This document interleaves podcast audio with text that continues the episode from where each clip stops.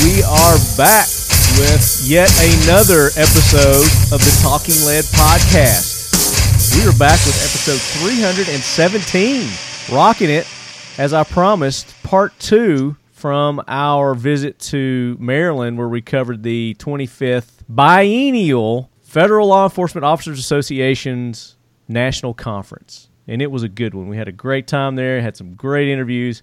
Like I said, this is going to be finishing up those interviews. This is part two of that. But before we do that, I've got to catch up on some jack wagons and some Leadhead Brigade heroes.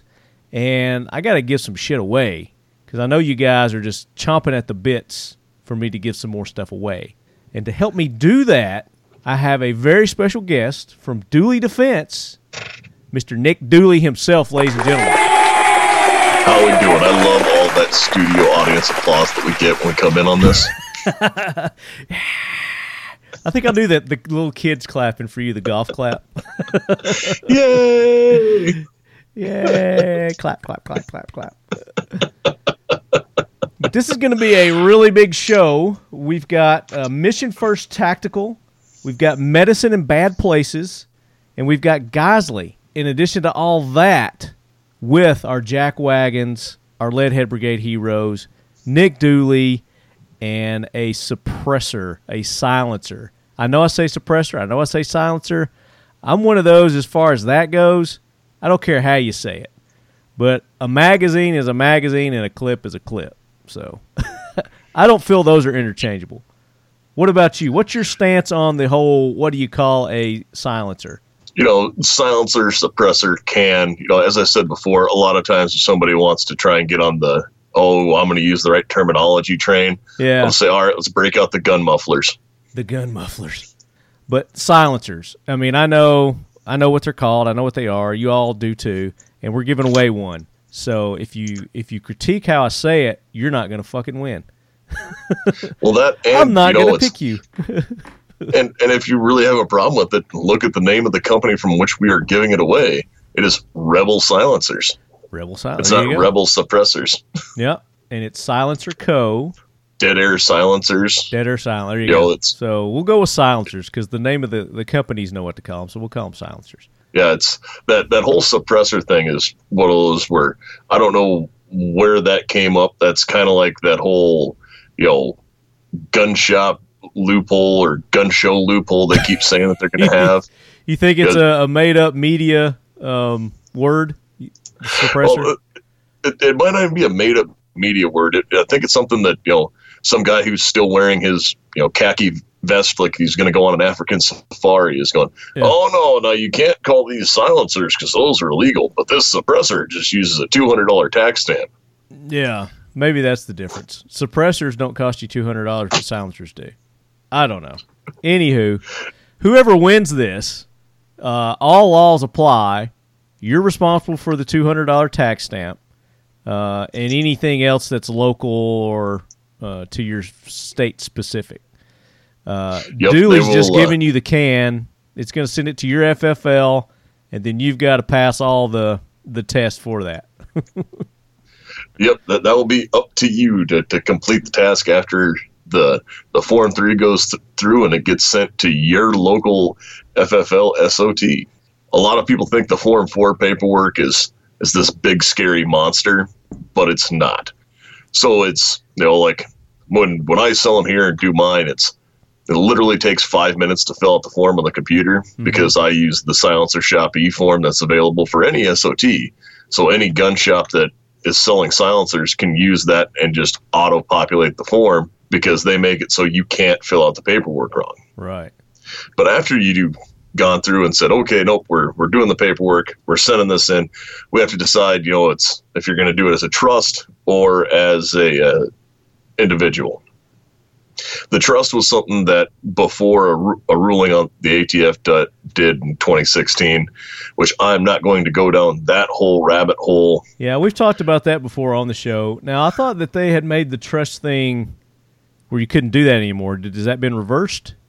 Oh, no, you can still do the trust. Yeah. It's just now everyone who's on the trust has to have a, you know, passport photograph and fingerprint cards sent in if they're a responsible person on the trust. Gotcha.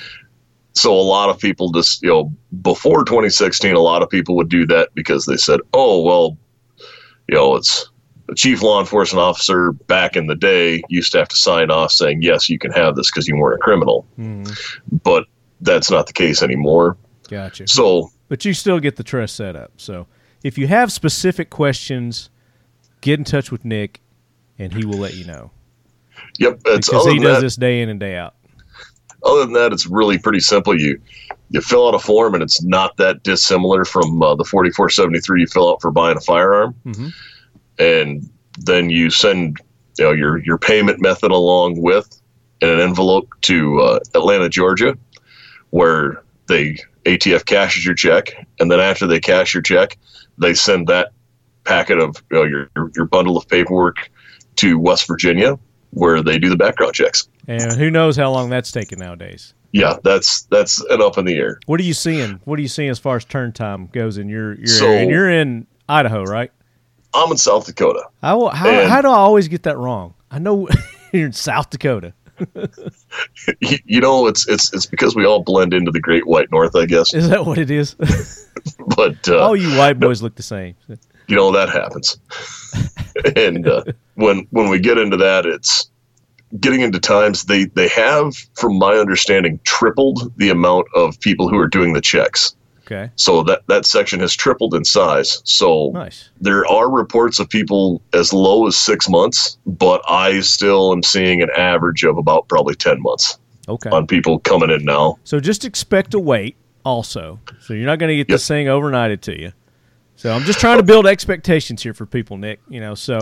Exactly. You can't do that. But we are giving away, and talk about the silencer that we're giving away.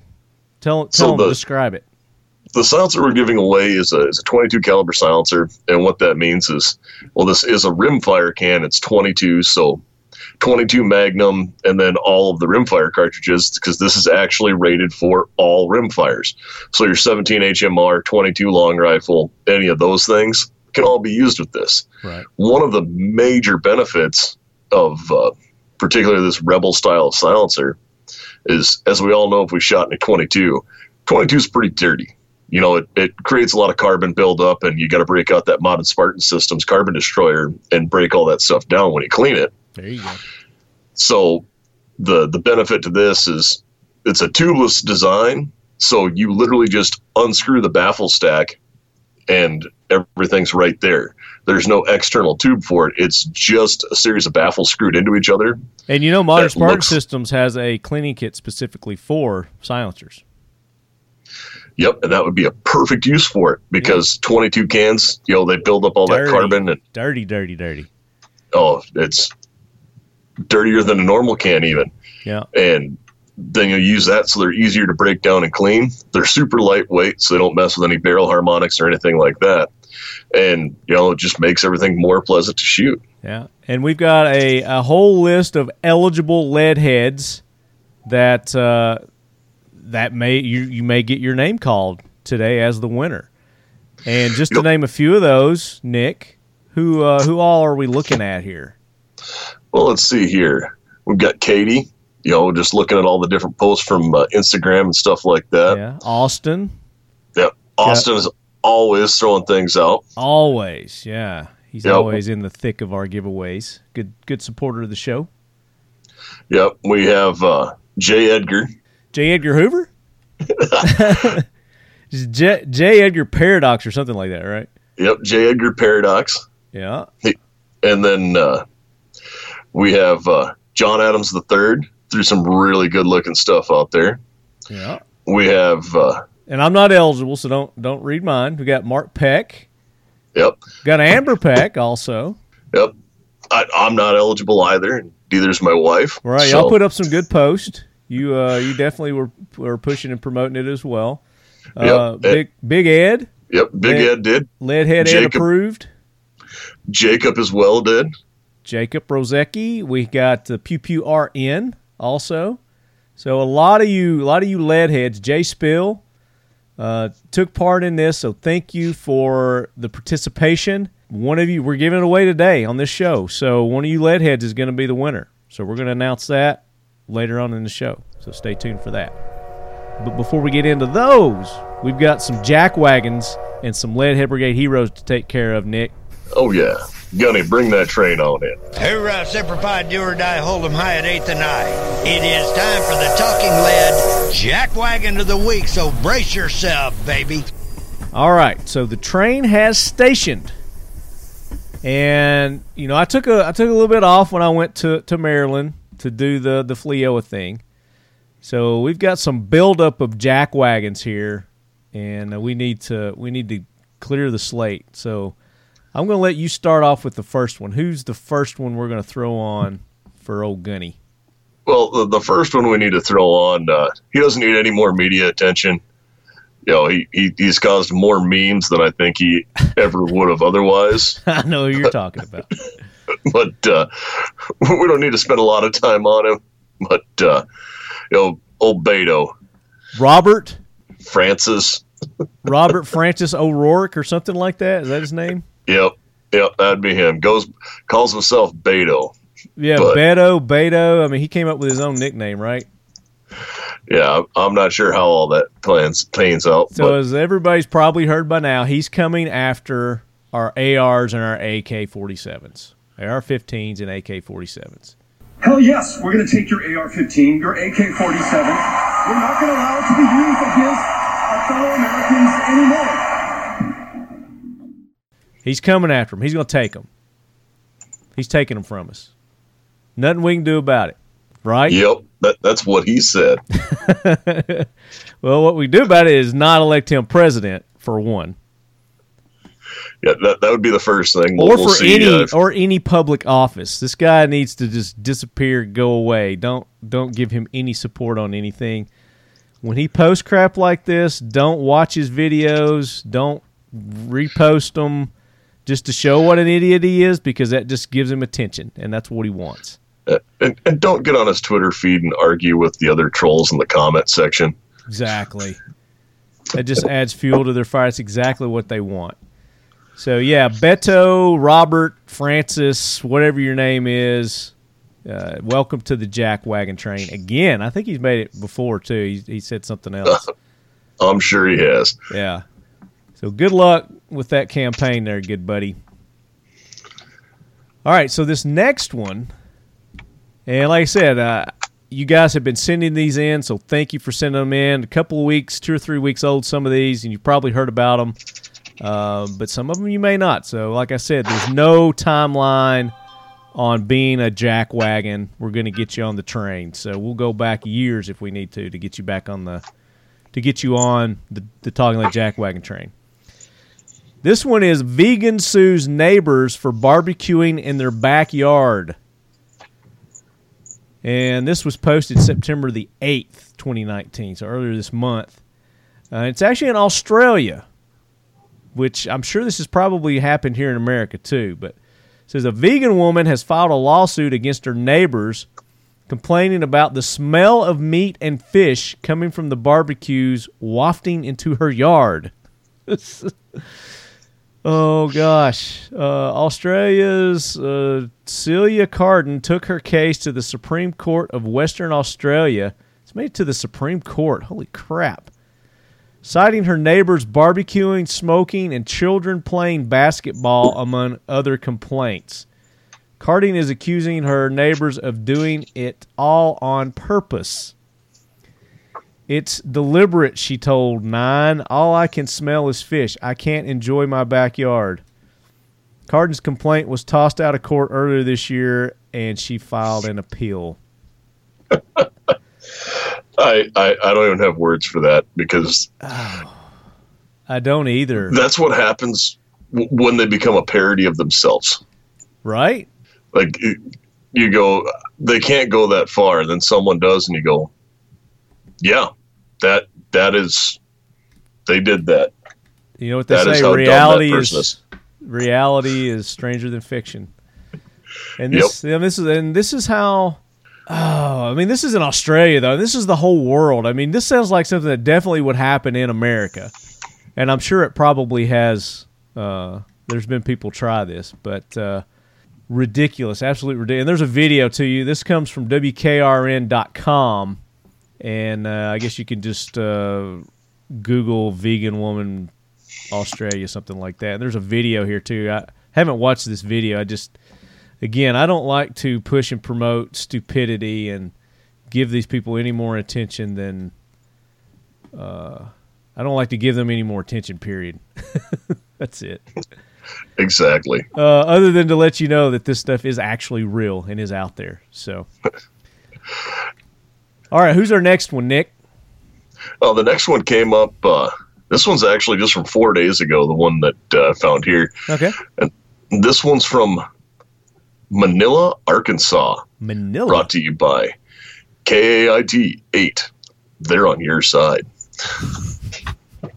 Okay. But they just seem like the Kate at 8 would be the one saying that. The Kate at 8. And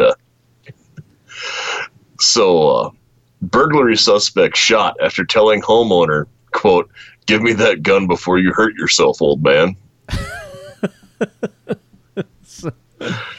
So the burglar actually told the guy to give him the gun before he hurt himself. Yep. Yeah.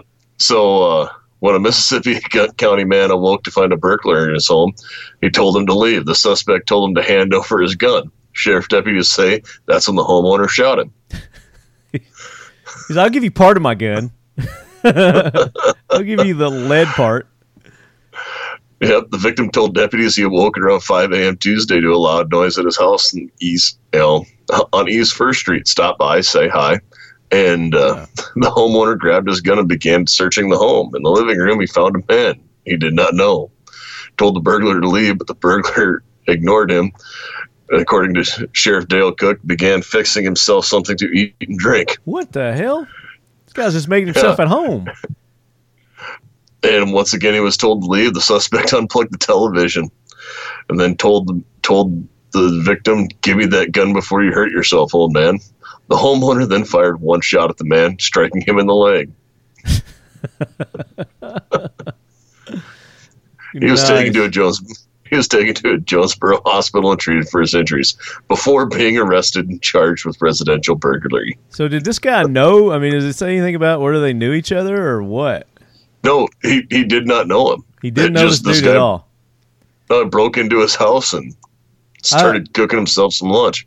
I mean, he made himself at home. He's making lunch. Probably didn't even offer dude a sandwich. Yeah. Didn't offer the old man a sandwich. Okay. A little bit. So he thought he was at Waffle House, I guess. I don't know. Getting him off of Waffle. And dude showed him, taught him a lesson. Alcohol may have been a factor. Does it say that in the report? Well, it doesn't, but one could probably crack cocaine had something to do with it. Yeah. Let's see. Officers arrived. They found 47-year-old Charles Lancaster suffering from a gunshot wound to the leg. He was taken to Jonesboro Hospital, treated for his injuries before being arrested and charged with residential burglary. He's being held in Mississippi County Detention Center in lieu of a $75,000 bond. There you go. I mean, yeah. I mean, I guess he could have shot him in the head if he wanted to. But whatever. Again, another one of those guy. There's no words. I don't know what to say. Oh my gosh! All right, so let's go to our next one, and I'm gonna. I don't know. I don't think we've done this one yet or not. It's another HOA. I think this is the one that we were trying to do a while back, but the link wasn't good. Yeah, I don't think we've talked about that. Yeah, so an HOA, for those who don't know, a homeowners association. So when you live in certain subdivisions, they have these organizations that help keep things to a certain standard, I guess you would say. We've got one in the subdivision that I live in, and they're douchebags. They've been harassing me for the better part of a year now on just ridiculous things. So I can kind of feel for this, and this comes from Pinellas County. I guess that's Florida. HOA tells Clearwater officer to move her police cruiser into her garage or face legal action. So they've actually got a police officer that lives in their subdivision, which And most things, I think even insurance companies see that as a positive thing, and it helps with your insurance costs, you know, lowers them and stuff like that. But anyway, this police officer is facing an ultimatum in her East Lake neighborhood. Stop parking her marked police cruiser in her driveway or pay hundreds of dollars in violation cost. The first thought is this a joke? Like, this is the most absurd thing I've ever heard of, said Dan Powery, a family friend, speaking on behalf of the officer and her husband, who is also in law enforcement. So they both are. Every place that I've ever lived, if I had a police cruiser parked next to me, I felt safer. State law says HOAs can't prohibit commercial vehicles from parking in driveways, but an opinion issued in 2005 by the state attorney says a law enforcement vehicle is not considered commercial. They don't have that vehicle for the purpose of profit, Perry said. So it goes on. There's a big illegal thing going on here. But it says basically that the Lakewood agrees, but says her cruiser is issued by a government agency and therefore violates HOA rules. So the HOA people are agreeing that, hey, we got no problem with it, but our laws, our things state that she can't have it. Well, I think as leaders of the HOA, you can overrule that kind of stuff and not send letters and just overlook it. You know what I mean? Apparently, they've got some hard ass in the subdivision that doesn't like police officers and is insisting they give them a hard time. The Clearwater police chief has come to his officer's defense, sending a statement late Tuesday. The actions of this association to changing the rules is disappointing, to say the least. If you are going to change the rules on them, it seems logical to provide a grandfather clause that the association will honor, not a grandfather clause they can change their mind on honoring. Maybe there are bad rules sometimes. You don't enforce those rules. You change those rules. That's kind of what I was trying to say, so there you go. Well, I just want to know, it's, hey, you, police officer, I'm going to call the cops on you for parking your car there. Well, it's not even they're calling the cops. They're suing them. I know, but it's they're going to have some law enforcement show up. Right, it's all right, to try and enforce it. But, yeah, it's ridiculous, you know. Oh, my gosh, these HOA people, they just got nothing better to do. You're not wrong. It's so if you guys are in Clearwater, yeah, if you guys are in Clearwater and you're familiar with this, give that officer some support. Generally, when I've seen this, the people who do this in HOAs or other small, organizations, it's the only thing they've ever been put in charge of their entire life. And the only little bit of power that they've ever had, yeah. So they're like, it's a power thing. Yep, and then they think they have all of this, and when you look at them. That's exactly what the little old nitty-bitty in my subdivision is. I mean, she's like retired, got nothing else to do, and is just a busybody. Just a freaking busybody. Yeah, like drive around and look and make sure everybody's paint isn't peeling on their windows and stuff like that. Yeah. Just ridiculous stuff. Oh, you've got a branch that's dead. You need to cut that out of your tree. Like, woman, you better get out of my yard or I'm going to sick my dog on you. Yeah, but Oshie wouldn't do anything. Oh, poor Oshie. He's getting on up there in age. He's over 10 now. He celebrated his 10th birthday this past July. And with those who are familiar with Great Danes, that's pretty much as far as they make it. But I mean, he's doing great as far as his alertness and his enthusiasm and everything. Still got a lot of energy, but his hips and it's actually his ankles that he's having problems with too. So yep, I've got a 9-year-old lab that's in the same boat where I'm starting to have the hip problem. Yeah, I've got a 9-year-old lab. I'm giving him therapy and I'm massaging, working that stuff out. They say there's some sort of a laser thing that you can do too that helps with their ankles. So we're gonna look into that. But he's a good boy. He's doing good. He's a good boy. Oh, she's a good boy. Yep. All right. So what's our next one? So our next one, I'm pretty much going to throw San Francisco on this. Just the whole San Francisco? I mean, why not? Well, the Board of Supervisors, really, because, again, and another one that doesn't really need any more news attention than they made, but South Dakota Board of Supervisors has gone through and decided that The NRA is a terrorist organization. Okay. So they, and what's a board of supervisors? What do they supervise? A board of supervisors.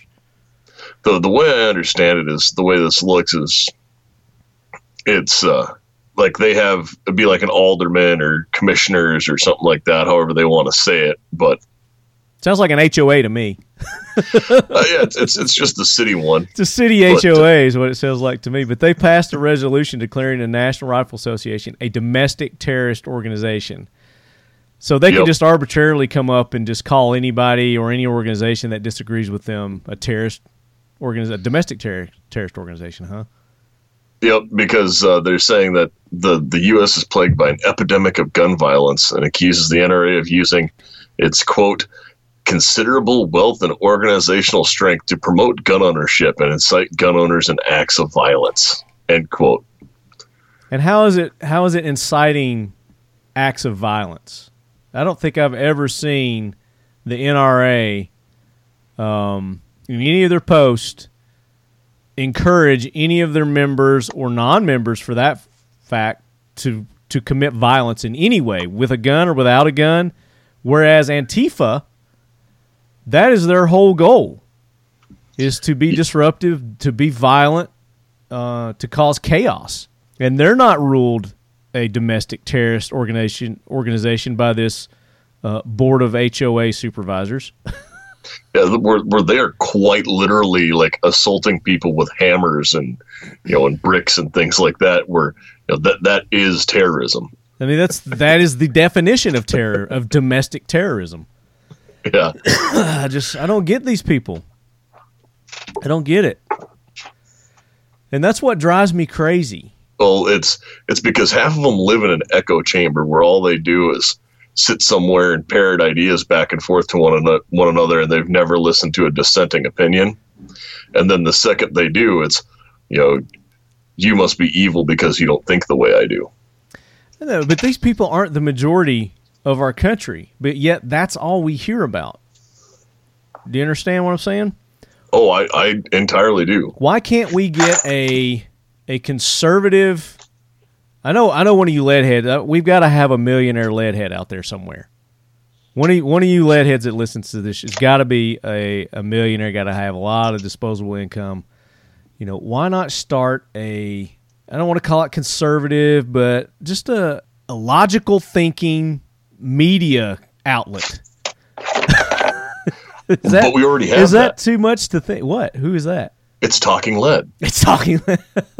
But I need somebody to get Talking Lead. What are you playing? Legos or something? No, I had to move some stuff because I had a bunch of things fall over on my desk. Oh shit! Okay. We're good here. Yeah, but you know, we need like a you know, YouTube. We need a Facebook. We need somebody on our side to start one of those services. You know, I wish I had millions of dollars to be able to be able to do that, but I know there's a leadhead out there that has the means and the determination to make that happen. Yep, there's got to be somebody out there's got it. I know they do. Yeah. All right, so we got one more jack wagon we're going to take care of before we get that train out of here and honor some heroes. And this one is Giants fan threatens mass shooting after Patriots signed former Raiders wide receiver. Oh my gosh, people says. Oh, that's just dumb. Some people can't handle the freedom of responsibility of social media. I mean, that's obvious. It says, Gary is accused of making a threatening post on Facebook over the weekend after the defending Super Bowl champion signed Brown. Who's Brown? Am I missing some of the story here? So some receiver named Brown, one of the best and most controversial receivers in the NFL Saturday. So I know a little bit about this just from hearing scuttlebutt from it at work, but after they signed him, he was signed onto a giant contract with the Raiders, and refused to show up to meetings or anything like that. Antonio Brown. Here we go. Antonio Brown Giants fan, angry Patriot signed Antonio Brown, accused of making Gillette Stadium threat. So this dude wrote on Twitter or something. He says, I don't ever really post too many things, so you know this is real. Since the Patriots signed Antonio Brown, I'm going to pull a white boy school shooting at Foxborough. You might as well just hand them the ring right now. It says, if I ever get my hands on a gun, which I don't have one yet, but I'm looking, I will go shoot up random people at Foxborough. This guy's name's Tobias Gray. This is on The Truth About Guns. So, yeah, this is one of those things where excellent example of somebody who just has the right to remain silent, but not the ability. Right. And, I mean, freedom of speech, but then you go and you threaten to do something like that, then there's going to be consequences. And, of course, they can't do red flag laws on him because he doesn't own a gun. You know? They can stop him from buying one, though. It says he just really didn't get into why he's a Giants fan. Apparently, he's a turn. All right, let's see. What else does it say? It says in the post, Gray. His name's Gray. I think I said Gary. His name's Gray. Tobias Gray. Facebook post was deleted over the weekend. Gray's attorney said his client was simply upset the Patriots were able to land Brown and did not mean any harm. I mean, it sounded pretty Devin, because he says, I don't ever really post too many things, so you know this is real. You know? I didn't mean anything by this totally threatening threat. Yeah, he was not happy about it. As I can see online, many fans, many other football teams were not happy about it. But they weren't going and threatening to kill people. A judge in Providence called Gray's record extensive. In the report from Foxborough Police Department, it was discovered there were pictures of Gray holding guns on Facebook. Okay, so he does have guns. I guess they could hit him with those red flag laws if they wanted to. No. That depends upon if they have them already in his state. I don't think they need it. I mean, he just made a threat right there. So I guess he's... Well, and technically, since they already were talking about it, anytime you talk about mass shootings, that would be considered a terroristic threat. So you could do an... Was it ex-post parte, you know, the expedited one where you do the protection order? Yeah. So I'm sure they did all that. So. I'm sure I messed up the Latin pronunciation on that. So well, I don't speak Latin, so I don't know. I thought you were speaking Dothraki. Well, I'm sure you can send the complaint emails about the pronunciation of that to talkinglead@gmail.com. Sure, there you go. That'll work. All right, so that was a bunch of jack wagons right there.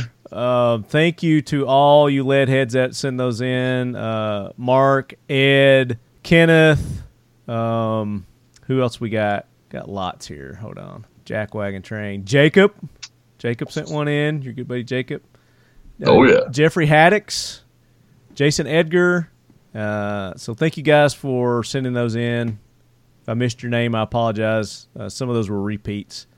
Let's do some heroes now. What do you think?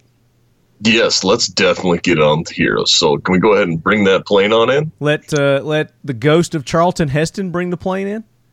Yeah, let's let him pilot that craft on down to the ground for a nice gentle landing. There you go. Air Force One is with you, 12 miles on ILS. X-ray 16 right final. Force One, contact Tower. Right, so, have a good day. In one of those stories that we had,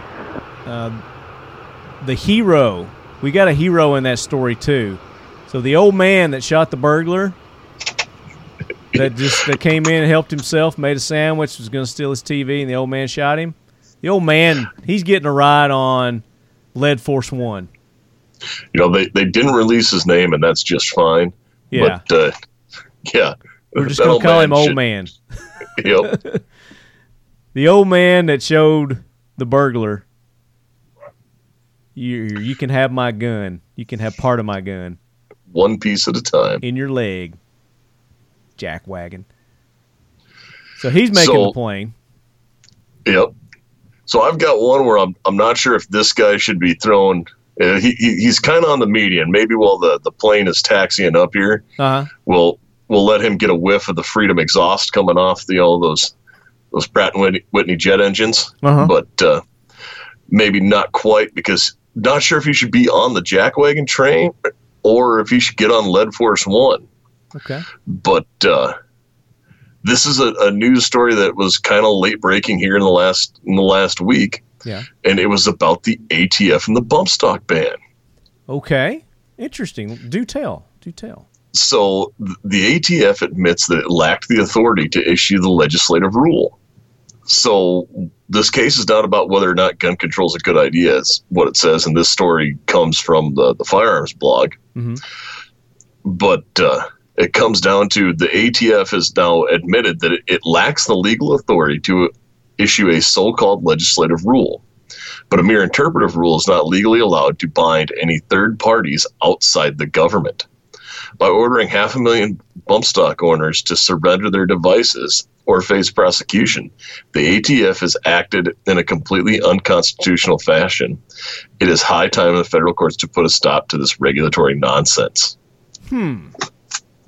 So that's pretty well the way it is the ATF says. But did the ATF, they didn't make the law, right? They're not a law-making entity. They're just an enforcer, right? So what it is the ATF redefined what a bump stock was. Yep, they said it qualifies as a machine gun, which it does not. Yep, because if you actually read the Firearms Act of 1934, it goes through and tells you what it is. Yeah, what a machine gun is. It says that, and them making it illegal based on their opinion that it was a machine gun is completely false, is what they're saying, basically. Yep, and they said they don't have the legal authority to do that. So does that mean that this is going to get overturned? Well, the million-dollar question to this is taken directly from the articles, why do we care? Because as of September 18th, the ATF has written a court brief that admits it exceeded its constitutional remit as part of the executive branch. In a court filing states specifically that the statutory scheme does not, however, appear to provide the Attorney General the authority to engage in gap-filling interpretations of what qualifies as a, quote, machine gun. Congress has provided a detailed definition of the term machine gun. So the new Civil Liberties Council, or NCLA, has filed lawsuits against it with that court brief. Yeah. To see if we can't overturn this. Okay. So it's not over. Not over till it's over. So I would say that the New Civil Liberties Alliance, maybe? Or Mr. Aposhian. Oh, that's the one who has the lawsuit filed on his behalf. Okay. But he's the one who started the lawsuit and said, hey, you know, this is wrong. You can't ban these based on him being a machine gun. Yep. So he's our hero. Yep, he's definitely our hero. And the fact that the ATF kind of admitted they were wrong, you know, that's a step in the right direction. Yeah, but they're not making Lead Force One. The ATF's not, because they need to be deemed unconstitutional and done away with. Well, the ATF should really be a convenience store. So, yeah, that's a good story. So that's something definitely you lead heads, keep a pulse on that. Keep me posted on how this I guess, lawsuit. It's a lawsuit at this point. I'm sure we'll hear about it if it gets overturned. It'll be a big stink. We'll definitely hear about it. All right. So our next one, again, this is one of those kind of gray areas, but you got to listen to the guy's reasoning behind it. So this is from Ammo Land. I'm reading this, and it's Democrats refuse to include gang members in red flag laws. So, and I think this Republican, this Colorado representative Ken Buck, did this to show how, I guess, hypocritical that the people that are how hypocritical that the people enforcing, not enforcing, but behind these red flag laws are. and their actual true colors. So on September 10th, Colorado Congressman Ken Buck, he's a Republican from Colorado, offered an amendment to the proposed bill to create federal grants for red flag bills in the House of Representatives. The amendment was offered in the Judiciary Committee. Representative Buck's introduction of the amendment occurs in the first... All right, I don't give a f*** about that, people. Tell me what the f*** it is. Who cares? Red flag bills allow police to confiscate guns from people with a mere accusation they may pose a threat in red flag bills. There is little due process. Yes, we know all this. An accusation is sufficient. No court appearance by the accused or confrontation of the witness is required. There's no presumption of innocence. To regain their rights, the person accused has to prove they are not a danger. Again, you're guilty until proven innocent, which is ridiculous. They may incur thousands of dollars of court costs and regain the property that was taken from them without due process. And they may never get it back either. I think there's some people that still haven't got their guns back. So Buck's amendment would allow law enforcement agencies on probable cause of a person belonging to a criminal gang to use red flag laws to take guns from gang members. Buck offered testimony that most murders and violent crimes involving guns are committed by gang members. The standard of probable cause is much higher than a mere accusation from a family member or other person who may have motivation to make false charges about potential future conduct. The amendment pointed out the hypocrisy of the left. The committee chairman, Representative Nadler, said, "A taking guns from a person for simply being on a database would violate due process." They're already violating due process. What? Red flag laws require less evidence than probable cause for law enforcement officials. They only require an accusation of the potential of a threat. Republican Buck told Tucker Carlson he was opposed to red flag bill being passed at all. His amendment was to point out the hypocrisy to show the Democrats want to take guns from people without criminal convictions, but who demand full due process for the people most likely to be involved in violent crimes. I'm applauding this guy. This is genius. Republican Buck says 80% of murders committed with guns are committed by gang members. He says over 90% of the crime committed in America are committed by gang members. This Representative Veronica Escobar, Texas Democrat, brought up the problems of identity confusion in databases of gang members. John Lott has been pointing out the problems with identity confusion in the National Instant Background Check System, the NICS system, especially for minorities for years. Democrats have not had a problem with that. And then it goes on. I mean, this is you guys go read this story. I'm not going to read the whole thing. It goes on. But, I mean, this is genius. This is how you fight these people. You come up with even more... I mean, actually, this was logical. It's like, if you're going to do a red flag law, wouldn't it make sense to hit these criminals with this stuff? And they're saying, no, it takes away their right to due process. Well, that's what red flag laws are doing. And this guy just made the point, threw the mic down, and said, suck it. You idiots. Yep. You idiot. You're going after people who don't even have criminal records, you know, for the most part. Yeah, we're just going to do this and go after it's because it doesn't fit the narrative of what they want. It doesn't. It absolutely doesn't. And bravo for this guy. So yes, Republican Ken Buck, welcome to Lead Force One and thinking outside the box on how to point out the hypocrisy of the left there. So, and that was submitted by Mark Peck. So Mark, thank you for sending that in. Do you have any more heroes? I do. I have. Because we need more heroes. We need more people like this that we can talk about. Okay, here's one more. Gun owner Lauren Boebert. And I'm sorry if I butchered her name, but she's made the news because she is the woman that when old Beto said, "Hell yes, we're going to take your AR-15," she was the one who stood up and said, "Hell no, you won't." And she went on about that and then got involved, and she appeared on Fox and Friends over the weekend and heard that he was coming to her state of Colorado to talk about gun control. and said that when she went through all this, she said, I'm sure every gun-owning American's immediate response to him is, hell yes, was an immediate hell no. Specifically, she took an issue to Beto holding a gun control rally in Aurora, Colorado, a clear play on the 2012 movie theater shooting. No doubt, yeah. And O'Rourke painting the picture, Lauren, that everyone is ready now at this point to support him. And why do you say that? Asked the host. Said, because this is absolutely false. Shame on him for coming to Colorado and expanding upon our tragedies. Those are our victims here, and he came here to paint a picture for his own campaign trail. And really, it's shame on you for doing that. We were here. We experienced those losses. This was a community loss. And so she basically called him out on the mat. She called him out on everything, on, you know, pretty much trying to build his campaign on the bodies of victims. Now, I saw something, and I didn't see the whole thing, but it was an Instagram post. But it was about that same rally that he had in Aurora. But there was a guy who was actually one of the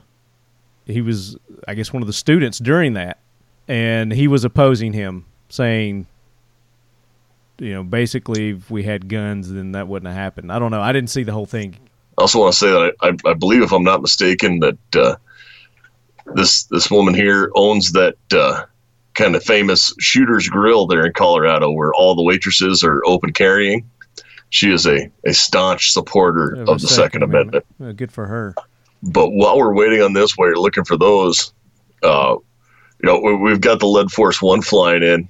And I should note that today on the 24th, you know, I did get a thank you that I was supposed to send to you for bringing some awareness up.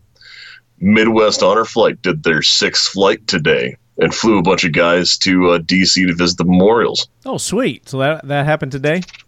Yep, that was happening today, and then they have another one going out on October 12th. Very cool. Yeah, you give that website again where people can go and support. Yep, that's just on Facebook or Google. Google, obviously, it's just honorflight.org for that. And Facebook for our area is Midwest Honor Flight. And pretty much if you just Google Honor Flight, you'll be able to have that pop up. All right, so now, Nick, I think what we need to do is cut into some of these interviews from the 25th, and it's biennial. I always say biennial. That means once every 2 years, in case you didn't know. I think I say that in every interview. But is there a national conference in Maryland?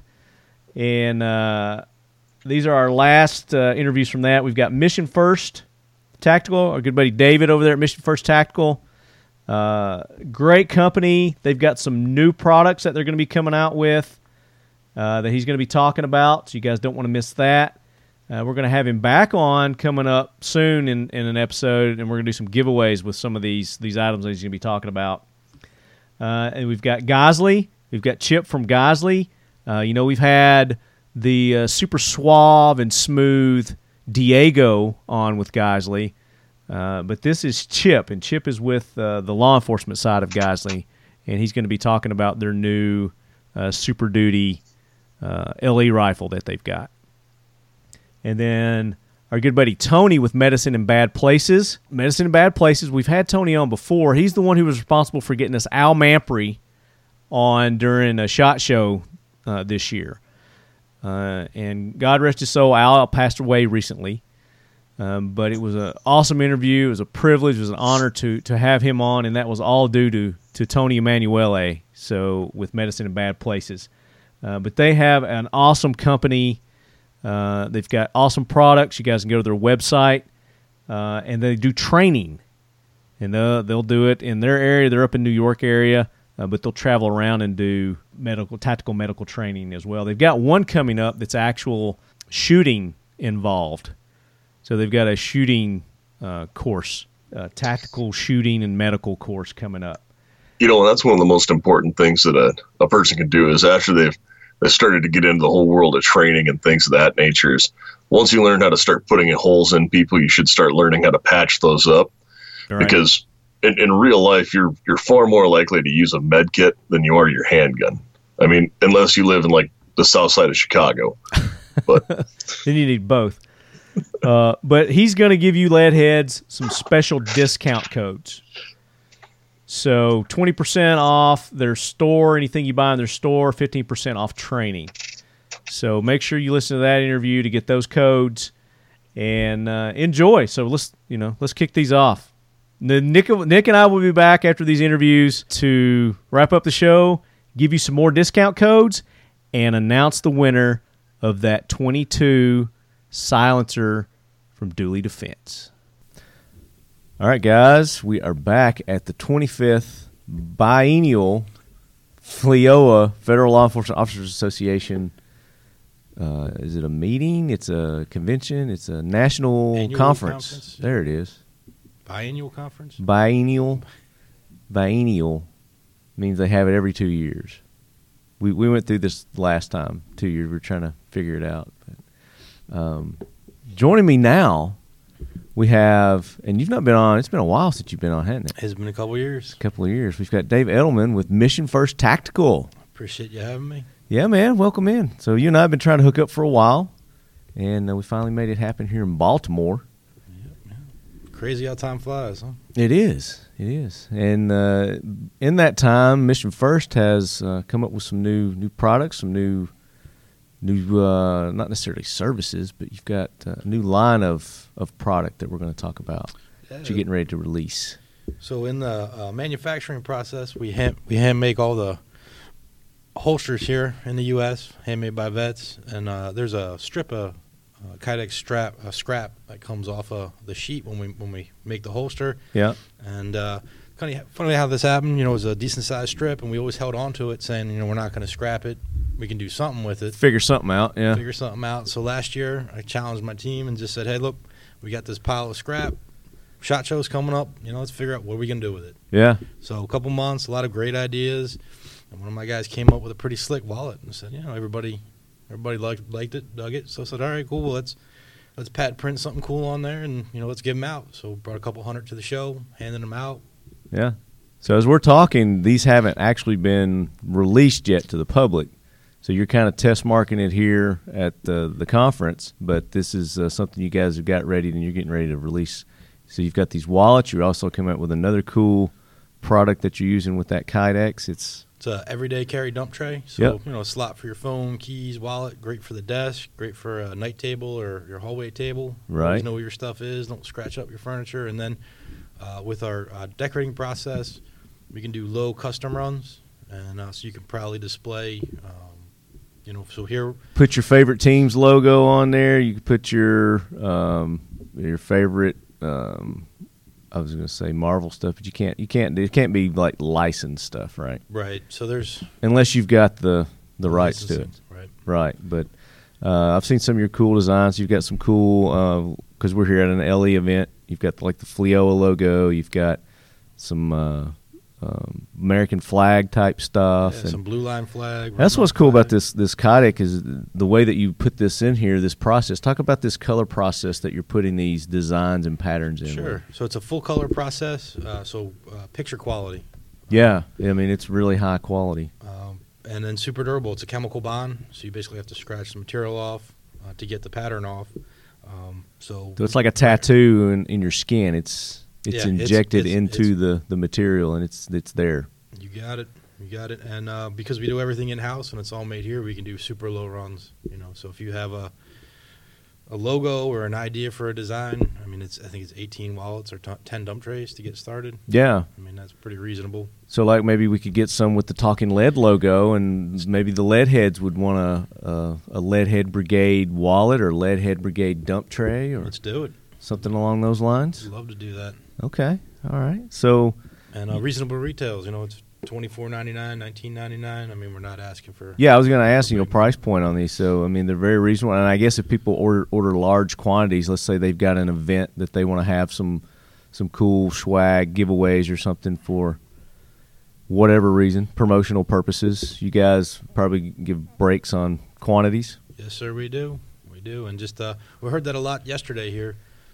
Everybody's done the cozies and the pens and the USB drives and the cups and the T-shirts and the hats. So this is, it's a little different, and it's something that people would actually use. It's great. It's not something they're going to toss to the side. It's actually got some functionality to it. So talk about the design of your wallets here. So, I mean, it's perfect size for like credit cards and business cards. Designed to hold credit cards or business cards. We do two sizes. So you can do the slimmer one, which is what you're holding. That's 8 credit card IDs or 15 business cards. And then we do one that's about twice the size. And we joke, but you get that Kydex click. So there's retention in there. We make the proper relief cuts so it's easy to get the card out without damaging it. Or, a lot of the other product out there, you'll wind up scraping off the magnetic strip on your credit card. Yeah, or the numbers are, it's hard to see. Dick up your business card when you try to hand it to somebody, so you notice the relief cuts. We got like a thumb swoop. So we did our homework. We wanted to make sure that they came out easy, went in easy, and didn't get screwed up. Yeah, yeah, they're nice. I like them. I appreciate it. And then those the dump trays are perfect. You know, we were talking about. At night, the nightstand, some of the wives get a little ticked off with scratching up the nightstands, and this is perfect because it's portable. You can take it with you on trips, lightweight, so it doesn't add a lot of weight to your baggage or anything like that. Just throw it in your carry-on. Throw some Velcro on it. You can good retention for your phone and whatnot while you're working on the plane or if you're long trips and you're the passenger. That's it. And if you're like me, you'll always know where your keys are. Instead of spending 15 minutes in the morning trying to figure out where you put them. I do that no matter what. I could have 15 dump trays. And you just won't use them. I just, I don't know. My keys, they've got a mind of their own. They'll just walk away. Oh, I understand. Same thing with a phone sometimes, too. I'll lay the phone down. It's all black. Yep. And it'll just blend in. You can't find that. So I have one of these on my desk for the last 12 weeks, and mainly to test the ink. We want to make sure you drop your keys on it. Yeah, scratching and dinging, abrasiveness. But it's now I'm hooked. Yeah, I don't have to go searching for my phone or my keys. Which at the end of the day, paperwork piles up and right. And where the hell did I just want to get something new that Mission First Tactical is going to be known for. I mean, you guys are known for your firearms accessories, rifle, AR-15 accessories with the butt stocks. Love those minimalist butt stocks, the hand guards. You guys kidded me out with some stuff for my 300 Blackout. Gave it a facelift, lightened it up. Absolutely love it. And then your new magazines. Talk about your new magazines that you got. Sure. So we came out with a new 5.56 30-round mag called our Extreme Duty and just really overbuilt it. And all the lessons we learned with our original mag, which is still a great mag, we just came in and beefed it up. And there's zero flex, twist, crush. I mean, those things are rock solid. They are. They're really good. And, I was talking about the 300 Blackout. The great thing about the 300 Blackout is that everything's compatible with the 223, 5.56 platforms of the AR-15. The only thing you're changing out is the barrel. And our mags love 300. And that's what I was going to say. I've had some issues in the past with some other magazines not feeding as good with the 300 Blackout, but I've not had any issues with your mags on the 300 Blackout. That's great to hear. It's been running great, and I've been running probably four different brands of ammo through that too, some different loads. Yeah, we have again did our homework, so we have not had any issue or any complaints, which is good to hear. Very cool. We're also decorating those too. I was going to say, and speaking of customization, people who like to add their own personalization to things. You guys can do this art process that you're doing, this decorative chemical bottle formula you've got. I don't know what you're calling it, but you can do it on mags too. We are, yep. So we got some cool designs up on the website, and you'll see them this holiday season out in Academy Sports, in Gander Outdoor, and Sportsman's Warehouse. Yeah. And then, from there we'll grow it, and we're going to do the same custom program. I think that's... You're doing some furniture too, aren't you? Like full furniture? We will be. Type yep. stuff? Yep. So we do some dip stuff, too. We do some camo dip. So you'll see Cryptic and a skull pattern mags out there at Academy, and we're going to do a full furniture set with that to match it up. Nice. And then on the UV print process, we're playing with it. I was telling you a little bit before, dip is great, but our new process, it holds up better, but also it lets us really orient the pattern. Mm-hmm. So dip's great for camo or collages.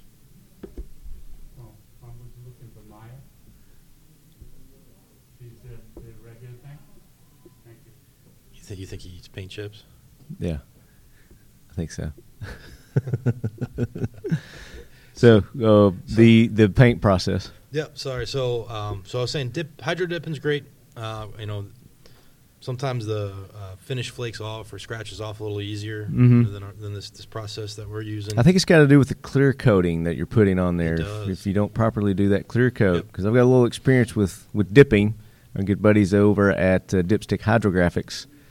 So I've been dipping for a few years now, and you know, just through trial and error of my own, I've learned that, you know, a lot of it comes down to, you know, the proper clear coat that you put on there. We played a lot with making sure that clear coat was matte. You know, people don't typically want a high gloss clear coat on their mag, so it shines up. So yeah, like I said, it's a great process for camos and collages, but they can't ever in volume orient a pattern, and that's what not consistency. Yep. But this machine, and with a camo, you don't need consistency because it's camo. It's camo. You don't want consistency in camo. You got it. Yeah. But this, our new process, we can. So if you want an American flag, you know, hanging vertically in this spot every time, no problem. Yeah, that's cool. So that's towards the end of the year, is that when we start looking for the? No, I think we're getting ready here. But probably about 30 days, you'll start to see some press releases, and we just got the stuff up on the website. We got our creative team getting photos. So around October, November, somewhere around there for holiday season. Okay, we'll be pushing them out there for holiday season. We're also bringing in kind of more of a gift item, really outside our normal modus, but. We're doing some tumblers that look like M18 smoke grenades. Oh, sweet. Yeah, they came out really cool. And probably just like an in-and-out program. We'll do import. Unfortunately, we couldn't find a partner here that manufactures that stuff. Right. Just, to be price point competitive. Sure.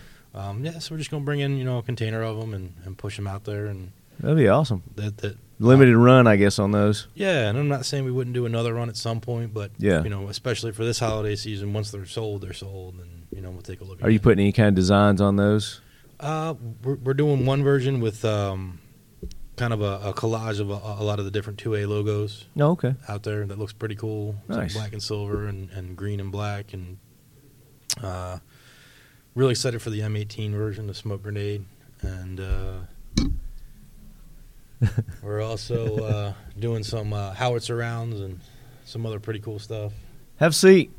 Bill Doty Baggins is now joining us. Hey, Lex, how you doing? Well, you might want to turn your mic on there, Goober. Is this your first rodeo? No, I thought it was already on. No, you know how to turn them off. It's on now? Yeah, it's on. All right. Hey, Leadheads, how you doing? Look at that. Silky smooth voice. Silky smooth. That's from all that bourbon he drank last night. Hey, what bourbon shit? Or I'm sorry, gin. You're a gin guy. I'm a gin guy. Yeah. And it wasn't even that much last night after having to deal with I wouldn't know. I don't know. We cut out early. Dave and I were good boys. Yeah, you were. You were smart. Yeah. We saw the storm coming. And you... We're not going to talk about that right now. Right. But, no, it's a story for another We're talking day. Mission First Tactical and their new line of wallets and dump trays. Now that's cute. That can be highly customized. All rainbows and butterflies. There we go. So that's you got like a My Little Pony or what is this? Yeah. Oh, my gosh. Unicorns and rainbows and stars. And so that's a funny story. I was out at TriggerCon, and a good friend of mine were chatting, and he's like, oh, you know, I got a new pistol, and I could really use a carry holster. I was like, brother, I got you covered. And, again, the beauty of this process is we can do real small, limited, you know, runs. So I went up and pulled down the My Little Pony design and told my PM, hey, man, you got to make me a couple holsters. We had some scrap left over, and I said, all right, go make some wallets with that. Here's your wallet, buddy. Well, we really do have to take a picture of this to post on social media? Yeah, so we can see this. Yeah, we'll do that. And I want the other one, too, the bad motherfucker. The bad motherfucker, yeah. Yeah. So that's the other thing that we plan to do. We talked a little bit about that. Yeah. With the small run custom nature. We're going to kick off a social media program with a weekly giveaway, and we're going to do a lot of designs that, you know, you wouldn't normally see out there in the marketplace, maybe a little edgier, maybe some cussing in there. And if our listeners have an idea for design, can they get in touch with you and run design ideas by you? And we would. I mean, that's the whole point. Is, you know, people are wanting to, you know, make things more to them, more to their. God damn, my phone is blowing up. What the fuck? Yeah, I'm gonna have to bounce here soon. We're gonna go back into the session soon. Okay, answer Sean and dude there. You know, people want things customized nowadays. You know, it's all about, you know, personalization, making it, you know, and I think we're gonna making it into their liking. So we're gonna run some contests and let people submit ideas and let them vote on the ideas. That'd be cool. I don't care what it is. We'll print it. And I think you and I are running some ideas on some other things that you could do with the Kydex. If you lead heads have some ideas on something, you know, a cool idea that they could use the Kydex for, shoot me an email, talkinglead@gmail.com, and put MFT, you know, idea or something like that in the subject line, and I'll get it to David, and we'll run some ideas by him and see. You never know, your idea may turn into an actual product. Yeah, I think you had a good one last night. We're going to do some tactical golf club head covers. Right. I like that. Throw some patterns on there. I think that'd be cool. I mean, that's a good practical use for Kydex. Yeah, absolutely. So, you don't need a sock with a pom-pom. Yeah, you don't need no girly man. That's right. You need some Kydex, man. Some tactical golf club. I'm still rocking my original, whatever the hell they're called, club socks, whatever. I don't know. I've been rocking those since... Shit. Dick koozies, is that what? It might be since like 1999 or something like that. So Dave, it's time to get into the man's world, baby. Yeah, you got a hat for bats, man. Hats for bats. So very cool. You guys check out Mission First Tactical. It's just missionfirsttactical.com. Yes, sir. Is the website, and you guys are on all the Instagrams and Facebooks. Yep, please go like us. Like I said, we're going to be doing those weekly giveaways here coming soon, and some contest stuff. And might even do some here on the show, guys. Yes, sir. I think we're going to do some Talking Leadhead Brigade logo items, and maybe that's what we'll do, is like whoever comes up with the best idea for a product. Send them out a care pack. We'll win a little wallet and a dump tray or whatever. Some cool stuff. Yeah. Maybe a magazine, depending on your state. Well, we do have the 10-rounders. So. Okay. Well, there you go. That would be cool. I will say the wallet with the FLEOA logo turned out beautiful. Thank you, brother. Thank you. Yeah. We're happy to do it for you guys. Appreciate you, man. But I really love I want to touch back on your furniture that you've got for the AR-15s. I'm going to pop smoke. I'll be back. Okay. All right. I'm turning this off this time. That's fine. Okay. That's fine. Silky smooth Bill Hemstead, everybody. So the ability to put the paracord, you know, on the stock, the minimalist. Yep. Yeah, that you can put that on there, and you can have that. So it's 7 foot of paracord. 7 foot of paracord. Yeah, or whatever your design, you know, you can put on there. I mean, people are pretty creative on how they braid the paracords nowadays. And we have a new minimalist. We're calling it the Extreme Duty Minimalist, a little beefier, a little more rubber on the back. We listened to some feedback from some of the guys over the years and just decided we wanted to do something that could hold up to a 12-gauge or a 308 or a 458 or a 260 or whatever it is you're shooting. Yeah. And that is about to drop, too. We're in full production. Okay. Packaging's on the way, so you'll see that come out in the next couple of weeks, too. Are we going to start seeing more AK stuff from you guys? I have a guy in my shop who I won't name, that would absolutely love to come up. I mean, he's got a binder, like an encyclopedia of ideas. Of ideas for stuff? For AK. So, well, I'm telling you, man, we're preaching to the choir here, the Leadhead Brigade, but, you know, it's an emerging market now. The AKs are becoming more and more popular and, you know, in demand. People are wanting that. I think more readily available, being made here, and better quality. Right. We get it. We do have some AK stuff, but it's dated. Yeah. You could definitely use a refresher. Okay. So it's something on the kind of back burner, and you guys are tossing it around. Could happen. Yeah, you know, if...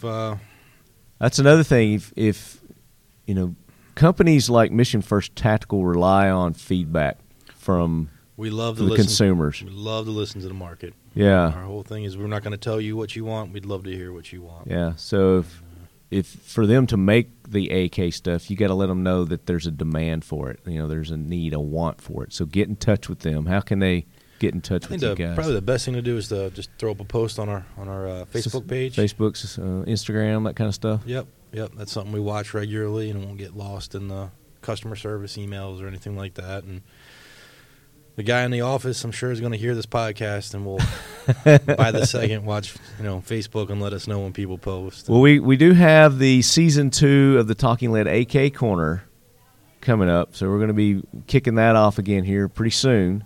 And, you know, we're going to be talking all things AK and, you know, comm block type firearms and accessories and everything, so.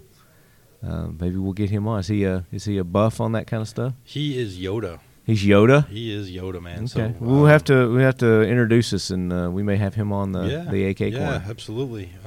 Pick his brain, get his knowledge. Next big event, you know, maybe SHOT or what's the next big one coming up for you? For us, I guess it'd probably be SHOT. It would be like we're all going to be together. Yep. I would think it'd be SHOT. And we're going to be at Buck Knives booth this year again. So thanks to Buck Knives for hosting the lead quarters at SHOT Show. Isn't it crazy? It's already September. I know. We're already talking SHOT Show, you know. Wow. It's crazy. But then NRA is going to be in Nashville, and I think I might have convinced you to possibly show up in Nashville. Yeah. No. Maybe in the works. Over a couple drinks last night, Lefty here got me to fill out the exhibitor application, and we used to attend. You know, I had a little bit of an issue with show management, and we stopped going. And I think everybody's had a little issue with NRA's management lately, and they feel your pain. So, but it's about it's about the members. It's about the members, right? It's about the members. I think, and I know that your members will want to get their hands on your new products here: the wallets, the dump trays. Is there something else? Is there another product that we were? We're doing some pepper spray now too. The pepper spray. Yeah. So let's touch on that. We, through a mutual friend, we wound up hooking up with the only Department of Defense approved facility in the country, makes all the stock NSN pepper spray units for our U.S. forces. They actually developed the program with the U.S. Army during Desert Shield and Storm. Okay. And good people to get in with. Yeah, great. You know, we are very careful about who we work with. Yeah. And very selective. Very selective. And, you know, the gentleman brought his son into the business, and they're getting a little more aggressive, and we partnered up with them to help them with the LE and commercial side. So our pitch is we're bringing you, the same factory, the same material, the same equipment, same quality that the U.S. military gets in the consumer marketplace for a great price point. So we're doing a lot of consumer handheld stuff, keychain stuff, and then on the LE we're doing. All the larger size containers that you can take out for crowd control kind of. Yeah, you saw the scuba tank. I did. Scuba tank at OC that shoots a 40-foot arc. That's awesome. That'll disperse the crowd. Now, can you put other things in these? Yeah, I mean it's pressurized gas. Yeah. So Can you just sell like a container of pressurized gas to an individual? If that's what they want. We got a fun video. We were working on a contract, and we had to show the big unit work, so we filled it up with water and purple dye. Can you put carbonated things in there? I don't see why not. What are you driving at? I'm driving at like beer, like projectile beer, projectile funneling beer. You might be onto something. It's not a bad idea. I'm always thinking of something. I'll check, but I don't see why not. Or and this would just be for like a novelty side of it, and you could do your artwork on the cans mm-hmm. itself, and you could have liquor dispensers. It could be, a vodka, a whiskey, a bourbon dispenser. You could cut down the pressure on it, but it could still. Right, we don't want somebody to lose an eyeball. Yeah, you don't want to waste their precious whiskey. That too. That's foremost on the minds of people. That's what do you think about that? Like a freaking right? like a 1 ounce, fucking 1 ounce or whatever, or even the big scuba tank one, size. Party size. We got some just an alcohol dispenser. Yeah, we got some 20-ounce cans they call Titans. Yeah. Typically the Air Force will use them in the cargo planes. Somebody rushes the ramp. Yeah, to hose down the area. I think that would be perfect for. Let's talk off air on this because I've got things going for that. So you might be onto something. So I am. We just got back that pressure off, but I don't. Right. That's all you got to do is back the pressure off. You don't need a. I mean, at that point, it's just a container, a cool looking different container that people could disperse their alcohol in. I mean, believe it or not, and then you can customize it and put their whatever they want on it. Believe it or not, the industry that drives the can technologies is cosmetics. Oh, really? Yep. Like because of hairspray? Yeah, that'd be one. Like hairspray? Yep, anything. Types of shaving? Anything they pressurize and put in a can and, you know, different sizes, shapes. Right. You know, different deployment methods. It's a lot of interesting stuff. So I said let's get the beer and booze industry on board. I'm telling you, man. I think we're onto something. I think you might be. All right. Is there anything else? Anything else we need to talk about? So those are on your website also, the pepper spray and they are. And all that. So they can get that directly from you guys. They don't have to go to a different.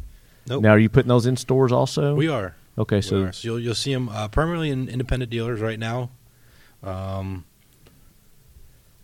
again, like I said, great quality. I think we did a really nice job with the packaging. What kind of price points are we talking about on the different sizes? Oh, it's, you know, 10, you know? 10 to $15. Yeah. I mean, just reasonable. For good quality. And, of course, I think it's state and local dependent, too, on the laws. So you got to check your laws to see if. Yep, and that's up on our website, too. Oh, you got all that info. Yep. Very nice. Yep. If you have any question.